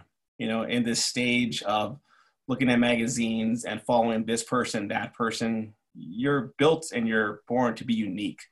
Everyone has that perspective. Everyone has a uniqueness I feel like sometimes along the way we lose it in the sense of conformity, you know. And look, I'm a I was a soldier. Like I love the conformity, but always keep whatever is you, keep that, and don't lose that. I think in the world that um, a lot of people tend to lose it, you know. And so one of my missions is helping people find that, find it back, and rekindle. You know, if I could just add my own note to that, yeah. Uh, that's funny that interplay between ex- being being exceptional and uniformity or conformity. And uh, I think that one thing you excelled at, you did you did small things differently. You know, you had you had longer hair. People could tell you hung out with like, um, you know, like an elite fraternity. Yeah, you performed, and in a in an environment when everybody is like relegated to the same level or the same appearance, the same clothes, the same sort of routine. You can always just do it better. And I feel like that's what you did, you know. So yeah. if I could if I could respond to that point, but please Absolutely. Please, yeah. Yeah, and so no, that's that's what I'm. That's one of the things I'm just I'm, I'm just been, I've been stirring on inside, and just you know, um, there are times in life where um, you know when I was injured, my spirit wanted to keep going, my willpower, my physical body was like, nah, bro, take a knee, you know? And so I think That's a lot of times COVID 19 is causing this to be internally. And I think that what I'm seeing a lot from a pastoral aspect is that solidarity is, is so good. You know, I am a firm believer in, in, in solidarity, but I think the isolation can be bad, you know, and I'm seeing it a lot every day. I, I, I live in it. And so I want to encourage you that if you listen to this, if you have not reached out to the people that you have to reach out to, old friends, maybe your parents, you know, they have this great thing called Zoom or Skype, FaceTime, use it. And I think now we, we're seeing an acceleration of connection, but I think true intimacy is different than connection. And, you know, you can't lie to the man in the mirror or to the woman in the mirror. You lie to everybody else, you know, everybody wears faces, you know, they, they have different faces for different occasions, you know, you're true to yourself and where you're at, but honestly, write down where you want to go and make it happen you know because i really believe in free will and that no one can help you get there. People can't help you get there. Let me rephrase that. That sounds wrong. People can help you get there but nobody's talent, gonna do it for you brother. I know but talent will get you in the door. Right. Char- character keeps you there. So the biggest thing that people lack what i've seen at different positions of leadership is character. So I hope that your character is continually to be strong and strengthened through the process, whatever that looks like for you. Um, I would say, uh, don't be arrogant and stay humble. You know, that's all I got. How much? Dude, that's uh, it's an honor. You know, it's a pleasure, and it's it's more than enough. And at the same time, I hope it's exactly what somebody needs to hear because yeah. uh, you've been there, bro, and like more than more than uh, almost anybody, I would say. So you keep on fighting the good fight, setting the right example, and uh, yeah, I mean, you motivate me to be a better me. When I was starting Atkinson and you were starting Pena, it was the mm-hmm. same story. And now that it's Will and Danny, you know that that part hasn't changed. And I know we haven't spoken in in way too long, but uh, but consider that problem solved. Well, I just thank God that somebody, some girl found the the nerve to stick with me over these years. Yeah. So so Daniela, when you do listen to this, my name's Will, and thank you very right. much. Apparently, right. you're a big deal to somebody. So. yeah. Um, Karen, I, I'm curious about some of your some of some of your experiences. Also, you know, like what you did, where you're at. Maybe there may be some interlapping, or you know, so you mentioned the Najaf and you yeah. mentioned Garryowen. Yeah. So I was um, at Fob Tallil. No, not sorry, not Tallil. I'm gonna forget the name. Duke. FOB Duke. FOB Duke. Outside of Najaf. Yeah. Yep. That's Is it the same freaking place? That's where we staged at. Yeah. Yeah. Yeah. That's exactly. That's exactly. That we, is crazy. So, so, that was. I was. Yeah. Go ahead. No, no. Go ahead. Go ahead. I was there uh 2005, 2006. I think mm-hmm. December to December. Yeah. Or no, wait. We were we were there. Oh God. We spent probably like five or six months there.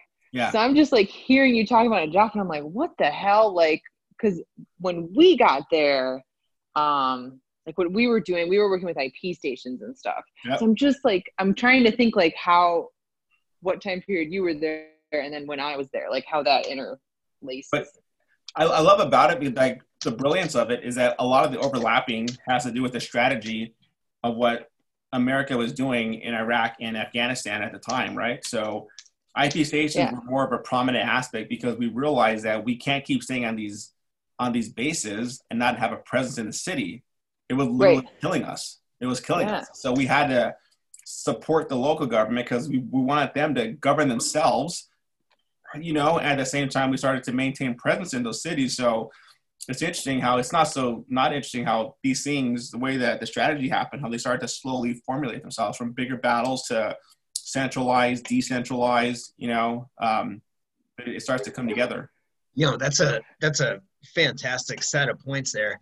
I'd just like to add before Karen responds uh, that a lot of people don't understand that uh, it's not a it's not a democratic society. It wasn't yeah. ever. It's a, and it wasn't. It's not even had a sniff of that before we came there, and and they had their first. Uh, Iraqis had the first nationwide democratic elections in their history since yeah.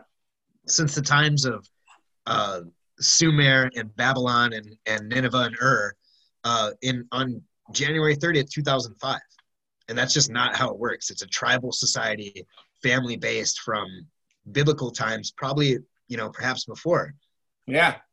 So the the fact that we adapted our strategy eventually over time to conform to something that would be successful in that cultural landscape is something that like you know that takes a pretty sophisticated understanding i think of of the conflict yeah. karen i know i just totally ruined uh you know the the flow between you and danny but come back and respond now. I'm I'm I'm just trying to quell my diva of a dog. Um. So no, but you know, it was one of Aaron, my. Um, Aaron, you got some guns, dude. Oh, thanks. Yeah, that's the other thing I was hoping we'd get around to. Is like Karen's buff as hell. She likes to lift Karen looks crazy too. athletic. Like Karen makes me feel really bad about myself right now. yeah, I, I I'm an avid uh, CrossFitter. So I you said you were a cultish with CrossFit yeah. before. So I was like, all right, kudos, kudos. I love. Um, so let me ask you this: What is your most? What is your favorite move in CrossFit? Oh my God, that's a question. Jesus. Um, Um, no, those are. I'm not I, bad at those. I like um, them because they're hard. They're yeah, it's mobility. Them because they're hard. They're yeah, it's mobility. Ev- yeah, everything. I feel like um, I really excel at the grunt work. So like yeah. the stuff where you're just like doing the, you know, like box jumps and now you got to pick this bag up and put it down and throw some cleans in there. Like that's what I'm I'm pretty good at. I think my oh, my favorite move. I mean, I like cleans. Like I feel like that because yeah. it's not as technical as a snatch. Yeah. So I could do a lot better, and then you can haul around some heavy weight. So yeah, I'd do that. Good. Um, but okay, so in the job, one of my like first memories there was God, I can't remember the names. Uh, we would take this route to the IP station, and you would leave base and go through the desert for a little bit, and then you yep. would just go into this. It was the IP huge, station at the entrance of the city, right? Oh, I'm trying to think which one it was. We went to the same. No, I don't think we were at the entrance. We were in the city more. Mm-hmm. Um, it was like a. It was. I mean, it was a little shithole, but um, you we went into like this huge um is the right term a valley but it, it would just open up and there was one road that went down the middle and there was water on both sides. Yeah like it was yeah. like a huge cliff. Did you ever go by that? Yeah. Or down in the i remember what, i remember the the like the visualness of it. I couldn't tell you the name. Like no, i have so no, I my head routes. No. Right like but i remember because i was a gunner at the time so i remember yeah. coming over that hill and driving down there and i was just like holy shit! Like because the, the, landscape was just so different than anything i had you know experienced. And i was and it was just so weird because you know you don't i guess anticipate being in awe of the landscape yeah. when you're going to iraq right? Like you're thinking yeah. you know this is just gonna suck. Um so it was just kind of strange to have like that beautiful moment uh in the middle of all the the the stuff going on you know what i mean? Yeah yeah. Yeah. No. But, go ahead. So you you mentioned Garryowen. Mm-hmm. Garryowen. And so Garryowen was the name of the Irish fob that I was at on my second deployment. Um, and it was out in the middle of nowhere. Mm-hmm. So I'm like, were you talking? Were you talking about that fob as well? No, no. So um, oh, wow. I was this only. Is a, this is a huge opportunity. I yeah. like. I can't believe we kind of just like sailed right by this because Garryowen. It's this is like a cornerstone of Cav culture, mm-hmm. and Cav like. I'm sure as an MP, Karen, that you've had just some uh, experiences that just set things apart for that MOS from the rest of the the military. But for Cav guys, Garryowen's like a big part of the lore. Like dude, you remember that other miracle in in I don't know if it was Fallujah or Najaf, but the other two seven miracle, uh, mm. Sarti, Sarn Thompson or Thomas. Thomas, yeah. That was wild. That was so when I reported to, he was. I'm pretty sure he was a uh, like a Bradley crewman mm-hmm. in one of the one of in the infantry platoon that I was assigned to when I first got when I first reported to 112. Yeah. And and it was crazy because like all you guys had this mythology surrounding you, right? So do you remember like the the little group that came from from Fifth Brigade or DIVARTY over? Yeah, to, yep, yeah, yeah. So we came over, and it was me and Carney and Ski and like DeVries, right? Was he with you? No, so DeVries was on our rear D. Okay. So so yes, he was, but yeah. he hadn't. He you know he was a stranger to me. I mean, okay. we became close, as you know, dude. Yeah. I gotta catch up with that guy. Yeah. Like shit got a little weird. There was like one or two things that like mm-hmm. you know how it is. We were all mm-hmm. we were all just just sorting it out, you know. Yeah. But uh yeah. But yeah, we came over and like I just dude, coming back to the rear D and with the Forward Support Medical Company. Yeah. Like these folks that we hadn't deployed with, and they're like, you know, they're doing regular army things, but there's like no combat patch, and it's and it's just like, you know, you think you're on a different level, and right. But then but then we come down to the line, and it's and it's the mythology. Guys like you and uh, Sarn-T, who we should tell that story, and like everybody else, like Fallujah and Joff, like, oh no, I was a soldier at the same time, but I was watching those battles on CNN. yeah. So I think it's interesting. You you want to tell his story? Is that what you're trying to say? Well, I mean, I mean, I feel like you were closer to it, but I, am you know what? I'll jump in. Yeah. So yeah, Sergeant Sergeant T, he was uh this dark complected black guy, about like, man, I swear, this dude had like density that was not possible for a human. He was he was only five nine, but 350 pounds, I swear, and he was just made out of no, he was just made out of like heavy ass steel. Yeah. But uh, he got shot in the head, and it and it just like it penetrated his Kevlar, but somehow just Whatever. made a ring around the inside liner. Yeah. Like yeah. everyone in the like this was not controversial in the battalion that that's exactly what happened.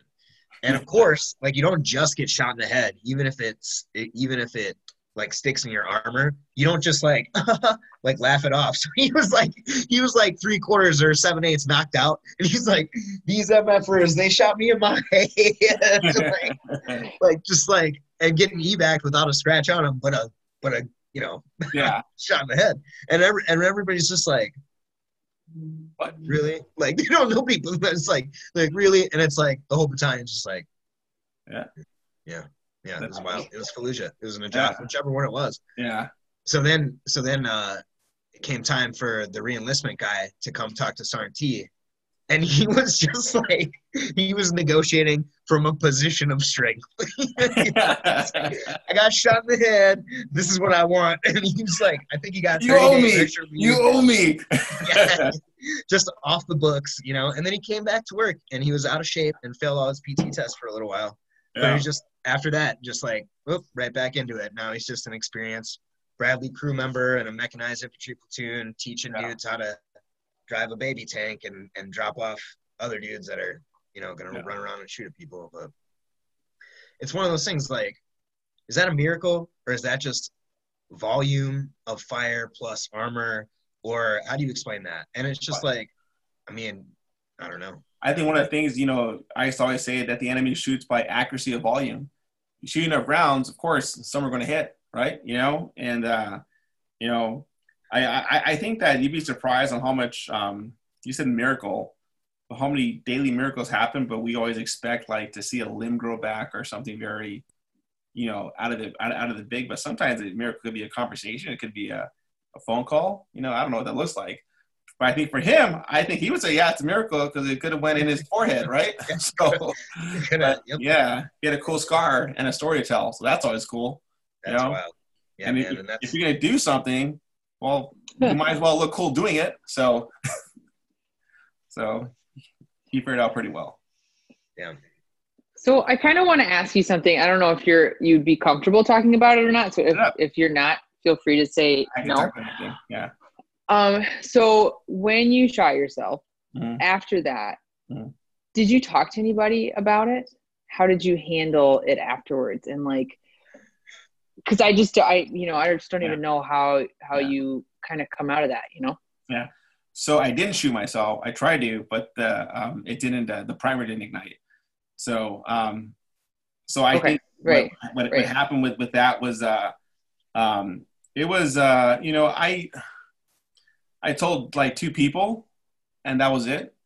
You know, um, I think it was it was so hard because I did I I had over the course of a short career before then made a name for myself, and you know I would go to bars and people would buy me beers, and I get handshakes and high fives, and you know, um, you know, but it was it was such a facade because I was dying on the inside, and I didn't know how to tell people, and so um, you know, I, I also didn't didn't handle it well. Like some people, like if you put me now where I'm at back, you reverse me back, um, you know, 15 years, 10 years from now, I would have I would handle things way different. But you know, I grew up without a, I grew up with a strong support channel, but with also support channel where it was stoicism. So just don't talk about it and suck it up and keep moving forward. So I think when I grew up with that, it was ingrained in me just not to talk about it. You know, um, just don't say a word. And so I never talked about it, you know, and it cost me. I, I, I always tell people it cost me about a decade of my life, you know, to really gain, um, I gain a lot of what I lost back, you know, some of it's self dignity, some of it's self worth. Um, you know, dude, some of it's straight up fucking money in the bank. or Straight certifications up, or yeah. or you know like I talk to a lot of people about their service, and a question that comes up is like, "Would you do it again?" Mm-hmm. And oh, yeah. and you know, for a lot of us, it's like, "Yeah, hell yeah, I'm I'm really proud of that stuff." Like, but there's for some of us, there's this niggling thing, like, well, what if I could have learned the lessons that I learned there in some other way mm-hmm. that didn't cost me five or seven or ten years, you know? Yeah. But uh, but the fact is, no such thing as time travel, yeah. and a lot of people miss out on the growth and the experience and the lessons that we did get. Mm-hmm. So, I mean, I think that's the hard part is you don't ever want to add to life's humbling. Life will humble you in itself. So don't be the mechanism that adds to your own destruction, right?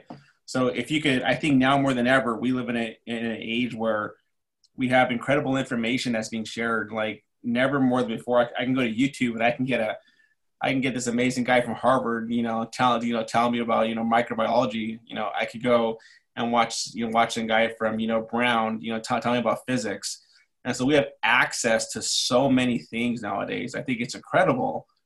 But I think the hardest part is that a lot of times we're only as sick as our secrets. And I think that everybody has them. And if you don't deal with them, they'll deal with you. That's the reality. And, um, you know, we live in a time where like I am glad that the mental health is like, hey, like, get it, you know? And so, but back in my reality then, that wasn't, that wasn't the thing. It was like, hey, this, we're, we're in the middle of war. Um, you're in charge of a lot. If you do that, it'll kind of count you as a weak leader. So don't do that. And so we just never, I, I, I never did. Some people did. I just never did. You know, talking to um, folks, you mean? Just huh? like engaging, engaging yeah. with services and talking about stuff yeah, yeah. I just, well, dude, I, I, never. This is what this is what I'm hearing when you're telling me about, and you were a fucking rock star to me too, bro. Mm-hmm. But when you're talking about like people coming up to you in the bar in Fort Hood and like shaking your hand and and and doing all that, like, yes, you're a you're a great leader of men and a and you've grown and you are wise now, at least wiser than you were, and you can look back and say like, internally, I was torn up, but for the people that were coming up and doing that and shaking your hand and telling you like, "Hey, you are the greatest." That was their reality, and they haven't had that like that readjustment yet. They haven't been they haven't faced those uh, sort of universal challenges, those humbling experiences. You know what I mean? And that's the I think that's that's why it's so key to. That's half the reason why I do what I do now, man. Is um, I know I think what war does is, you know, I think Hemingway said it better than I will, but um, it makes you realize the fragility of life. And really, if if I think I'm any type of good leader, you know, I want to be able for my children to say that, you know, I serve the God of my Father, so I have to not not not embed in them information, but really be like, hey, these are this is the morality and ethic code that I follow. And when you get older, you can make your own decisions, son. I'm not going to force it upon you you know, but here's what I think honor looks like. And so I'm really big about teaching Lincoln what honor looks like. Cause I think in a world of let's get ahead, let's backstab you, you know, um, let's negotiate behind your back. It's hard to find honor, you know? And so um, I try to place it in him at a young age. Look, I'm not saying he gets it right now. I doubt he does get it right now. Right. But my my purpose is to reinforce that so that when he is 20, 30, 40 that he is way beyond where he should be because my wife and I downloaded whatever the best of what we could into him, you know, to make him a way better person. Well, you know what's super interesting to me is like, I think you kind of mentioned some things like how a lot of army folks sort of lack that father figure or are looking for something or looking for leadership in particular. And yeah, you know, having had your perspective shifted and now being oriented towards that sort of multi-generational success mm-hmm.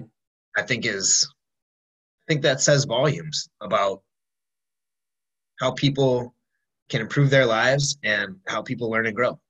Yeah. No it's it's it's never too early it's never too late you know? And so we should always be students of learning. Like you're you should you, you should never reach a point where you've mastered everything you know you should constantly be seeking and learning seeking and learning and then obviously what you learn pass on to somebody else you know um, and i just live my life by that principle you know Well, I'm proud to know you, and I'm proud to know you too, man. Super grateful that you joined us tonight. Uh, for real this time. Last thoughts. Oh, for me, okay. So sorry. So yeah, I, I think um, just to echo it, you know, what I said earlier, is just you know, everyone's born original. Most people die a copy. You know, I feel like but that's so strong in this season is just um, be who you're uniquely meant to be. Do not be someone you're not supposed to be. I think the hardest part that people deal. So I'm a, if you guys know anything about the Enneagram test, I'm an Enneagram eight, which means um, so I'm I'm really big of a personality test now, just discovering people why they think the way they think. and so um, be true to yourself, man. You know, I, I am glad that we live in a world with doctors and teachers and you know um, you know uh, soldiers and you know garbage you know just like uh, the diversity where we're at. I was gonna say as a maintenance man sounds more appropriate, but everybody has a role to play, and I think that even in the army, everybody did something. And what that taught me in the bigger picture is everybody can contribute.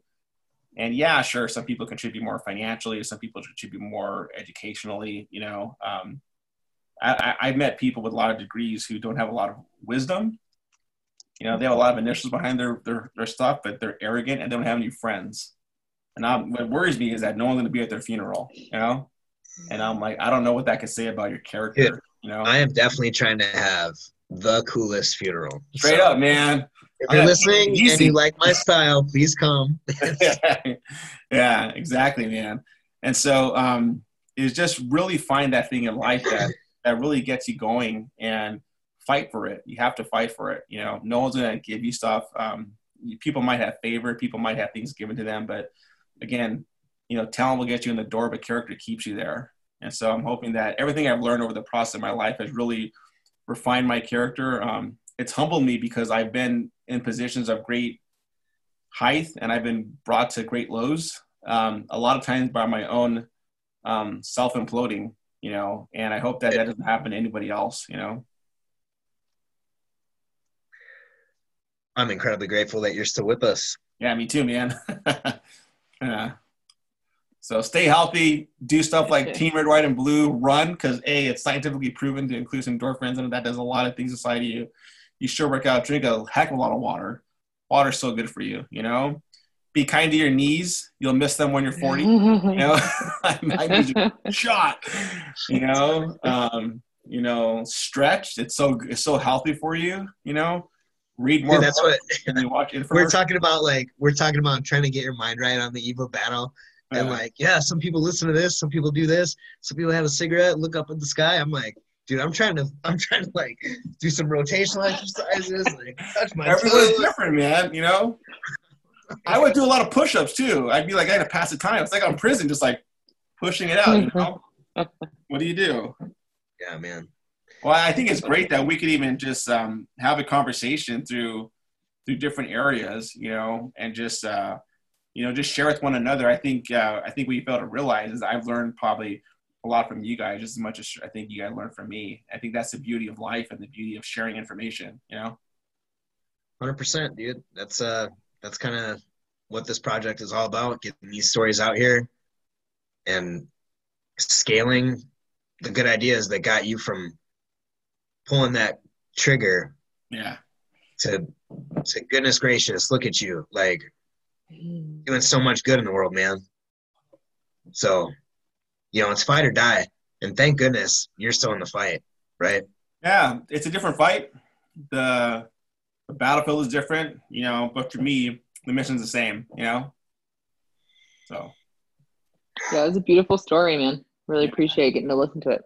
Well, I appreciate this. I appreciate hearing more of you guys in the future and just now t- tuning into it, you know, and just, um, just, you know, just championing you guys on any way that I can, you know, from where I'm at with my resources also, you know? Dude, you can count on me, uh, following up personally. I'm, I'm, I'm really sort of disgusted with myself. Like, you know, I'll be in touch. Mm-hmm. Yeah. Yeah. So this summer, well, uh, real fast, are you guys doing Murph? Oh, of course. Well, mm-hmm. I'm open of to course. it, I guess. Like, you just say yes, Will. You're doing Murph. The gauntlet's throwing down, bro. Dude, I gotta tell you, I will do, I will, I will do the workout, right? But uh, I won't. I'm six feet away.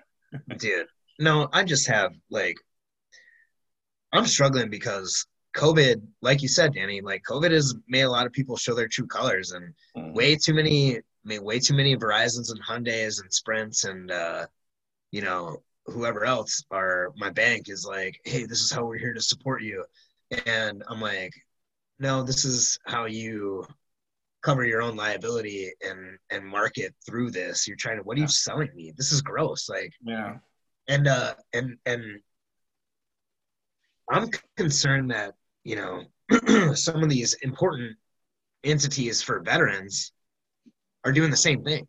Oh yeah, you know, I'm I'm all about like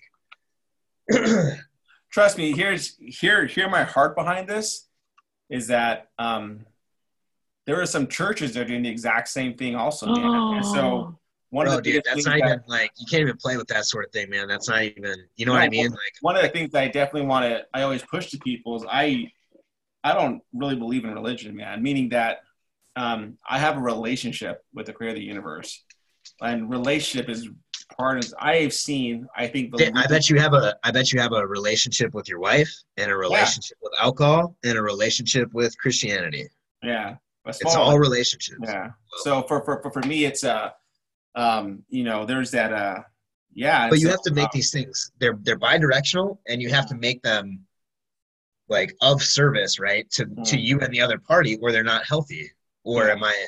Yeah, right. Or no, I, just... I, I, I definitely believe in the church as the Bible says, but I think that I've seen behind closed doors and obviously overseas people use the name of religion to do atrocities to mankind, and I, I don't know if I buy that, man. You know, um, but I, I, would say definitely for um, people taking advantage of situations like COVID, and that's unfortunate, you know. But people are people, and some will be great, and some will not be great, you know. I can't speak for them, you know. What's your answer? Love them all and just hope it works out well. You know, I'm not called to judge anybody, man. You know, um, I think, but here's the thing, though. I think forgiveness and redemption are different. So I could forgive people, but um, but redemption's not your yeah. Redemption's yeah, somebody else's. I could forgive people, but like I could also be you know, as wise as a serpent, but stay as innocent as a dove in the process. You know, keep my hands clean and keep myself clean because I'm not I'm not above it, and um, I you know I always remind myself that I'm human. So my kids knock on the door. Oh, I was like, who's that? I asked them knock on the door, trying to get in the office. I try to lock it. So Aww. yeah.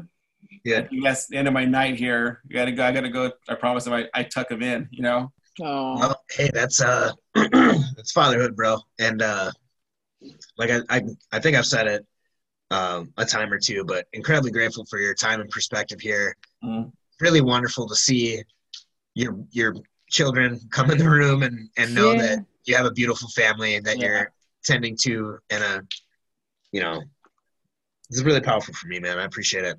Well, of course, man. I'm, I'm glad that's powerful for you, man. I'm seriously like we have to we have to get together. You're not that far from me. You're what a 12 hour drive.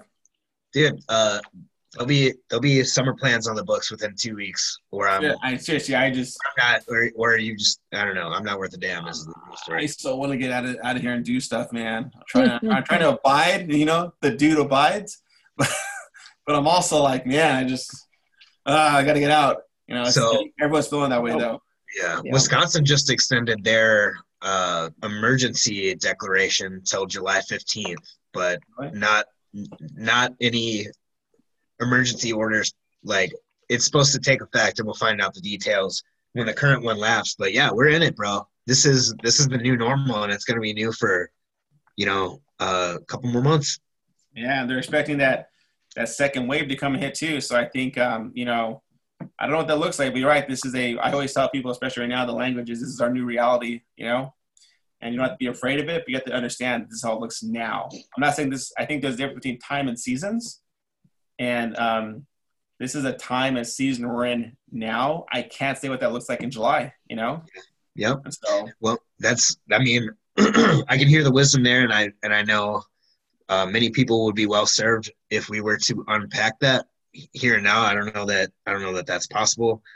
But uh, one thing I do want to ask you, yeah, is do you feel like your military career has kind of prepared you for crises like these in a special way, or do you, or is this just, or are you just another dude like no, grinding it out, no, like no, you said? It, is, it has prepared me in a way that it I can't I can't it's hard to express. So um, a lot of people are um, both behind closed doors and in, in the open have this fear that I just don't have, man. There's this um, like I, I I could have concern. I have a lot of concern about a lot of stuff, but I think I've been through so much worse things, and I was like, look, dude, you know, you know how many malaria shots I got and this and that. Mm-hmm. Like, I'm pretty sure that there's something in my body that could counter stuff, or it may get worse. I don't know, but it didn't. It hasn't made me scared, and I think because of that, it's. It, I mean, I'm not an idiot, you know, um, but uh, we're using precautions, and we're, we're we're trying to, you know, do. I mean, I, I still live in in Caesar's land, so I'm I'm abiding by Caesar's law, you know. But at the same time, I think it's uh, um, it's wise to say what they're going to say, but at the same time, you know, it's uh, it's made my mind this is not difficult for me. It's hard. It's hard because I want to meet people and I want to like. I'm not a hugger. Right? I'm not a hugger. Like people that hug me, I'm like, ah, what are you doing? Like, stop. Like, bro, you're out here hugging people with your soul, man. But like, I kind of want to. I kind of want to hug some people right now. I'm like group hug. You know, it feels weird. you know. I feel like you're. I feel like you've always done this and have never known about it until yeah. probably like five or ten years ago. But yeah. uh, you you hug you hug people with your personhood. Yeah like make things possible and accessible for them to do and then they do it and then you just raise the bar so mm-hmm. you know um, a wild thought that has occurred to me during these times is that like i'm not scared of this virus bro yeah. like and i am happy to do whatever's going to protect your grandma and my grandma and karen's grandma you know grandmas should be protected. But uh, I'm worried about how dumb people are getting about this. Like, yeah. they're fighting about it, and this is, you know, that those things concern me. And as a, you know, like, I'm sensitive to escalating tensions, and uh, you know, it makes me uncomfortable because that's not that's something I that's not my line of work anymore. You know, like I'm a, I'm all about the the good times these mm-hmm. days, and, and, and peaceful interaction. So um, that's the part that scares me, man. It was it was bad in 2016, and now and now we have, you know, the same wounds reopened and a new topic to fuss at each other about. But lives are at stake, and it's and it's starting to, you know, John Q. Public's starting to get a little skin in the game, and I'm not sure him and her and the other can handle it. You know, yeah. But we'll see what happens. Yeah, it's true. It, it is definitely um, as testing people, you know? So sometimes it's going to be tested, sometimes not as much, right? Yeah, absolutely, man. Yeah. All right, Karen, say something cool that we can just end the podcast on now. let me let me just get my dog to yell at me like she's been yelling at me for the past three hours. That's good, right? I gotta walk she my ha- dog too. How, did you hear? Did you hear? Yeah. Yep. Uh, How old is your dog, Daniel? So I got her, man, I was gonna do math, right? So I got her in December. I'm sorry, I got her in March of uh, April 2008, and she was about a year. So, oh gosh, she's well, it's a pound, so it's plus or minus, right? You don't really know the age. So I think 13, 14 ish. No. Yeah. So teenager, teenagers yeah. and dog years. Right. Story. The old yeah. lady. Yeah. And so mine's old too. She's a a, a mastiff, so she like 11 years is she's yeah. about to be 11, so that's pretty up there. The house right there. I sure. grew up with the mastiff. Yeah. Did you? A brindle mastiff. She was uh, he. His name was Solomon Raider. He was 214 pounds. I'm sorry, 234 Ooh. pounds at his height. Um, his uh, his father was 242. We bought it from a breeder. Um, this like really expensive person in California, and he was literally a little horse, and he lived to almost about ten years, which is long for them. So eleven is like right. awesome, you know. Well, she's a, a, Neapolitan, so she's a little mm. bit smaller. I'll show her. She here's her great face. There she is. This is a treat. I should get a yeah. screen grab real quick. I think I'll. Maybe I will do that. Like she, Karen, shift your phone down a little. She she talked mostly the whole time anyway, so she should have just been on the podcast. Yeah. Um. But yeah, she's so she's 11, so she's like getting into the early uh, stages of uh, renal issues and stuff. So all the good stuff. Sucks That's sad. That's yeah. sad. Just what we needed. A little. I know. Little, Debbie Downer. Some sadness to end things. yeah. yeah. She's no, still. I, I, mean, she's still fine, but you know, that's just life, right? Like dogs should not age. I feel like we should just keep them forever. Absolutely. Um, it's, it's life and a country song. So. Yeah. Yeah. Yeah. All oh, right. Did you guys see the poster behind me? nice. oh, that's good. Open it, Will. Ah. There's your screen grab, Will. Hang on, let me get the dog. That's and good. Oh, that's funny because because I literally like I, I did just I just I just hit the button. all right, all right, guys. Here's the problem. This is too good, and I know if we keep going, we'll keep going. Yeah. Yeah. You know what I mean? So, uh, dude, Danny, I fucking love you, man. I'm so glad we did this. Karen, thanks for thanks for jumping in here and uh, appreciate it. This is gonna be a real good one. We'll we'll we'll smooth it out a tiny bit, but bro, like you're one of the fucking you're a genuine you're the genuine article, man. So fight or die, y'all.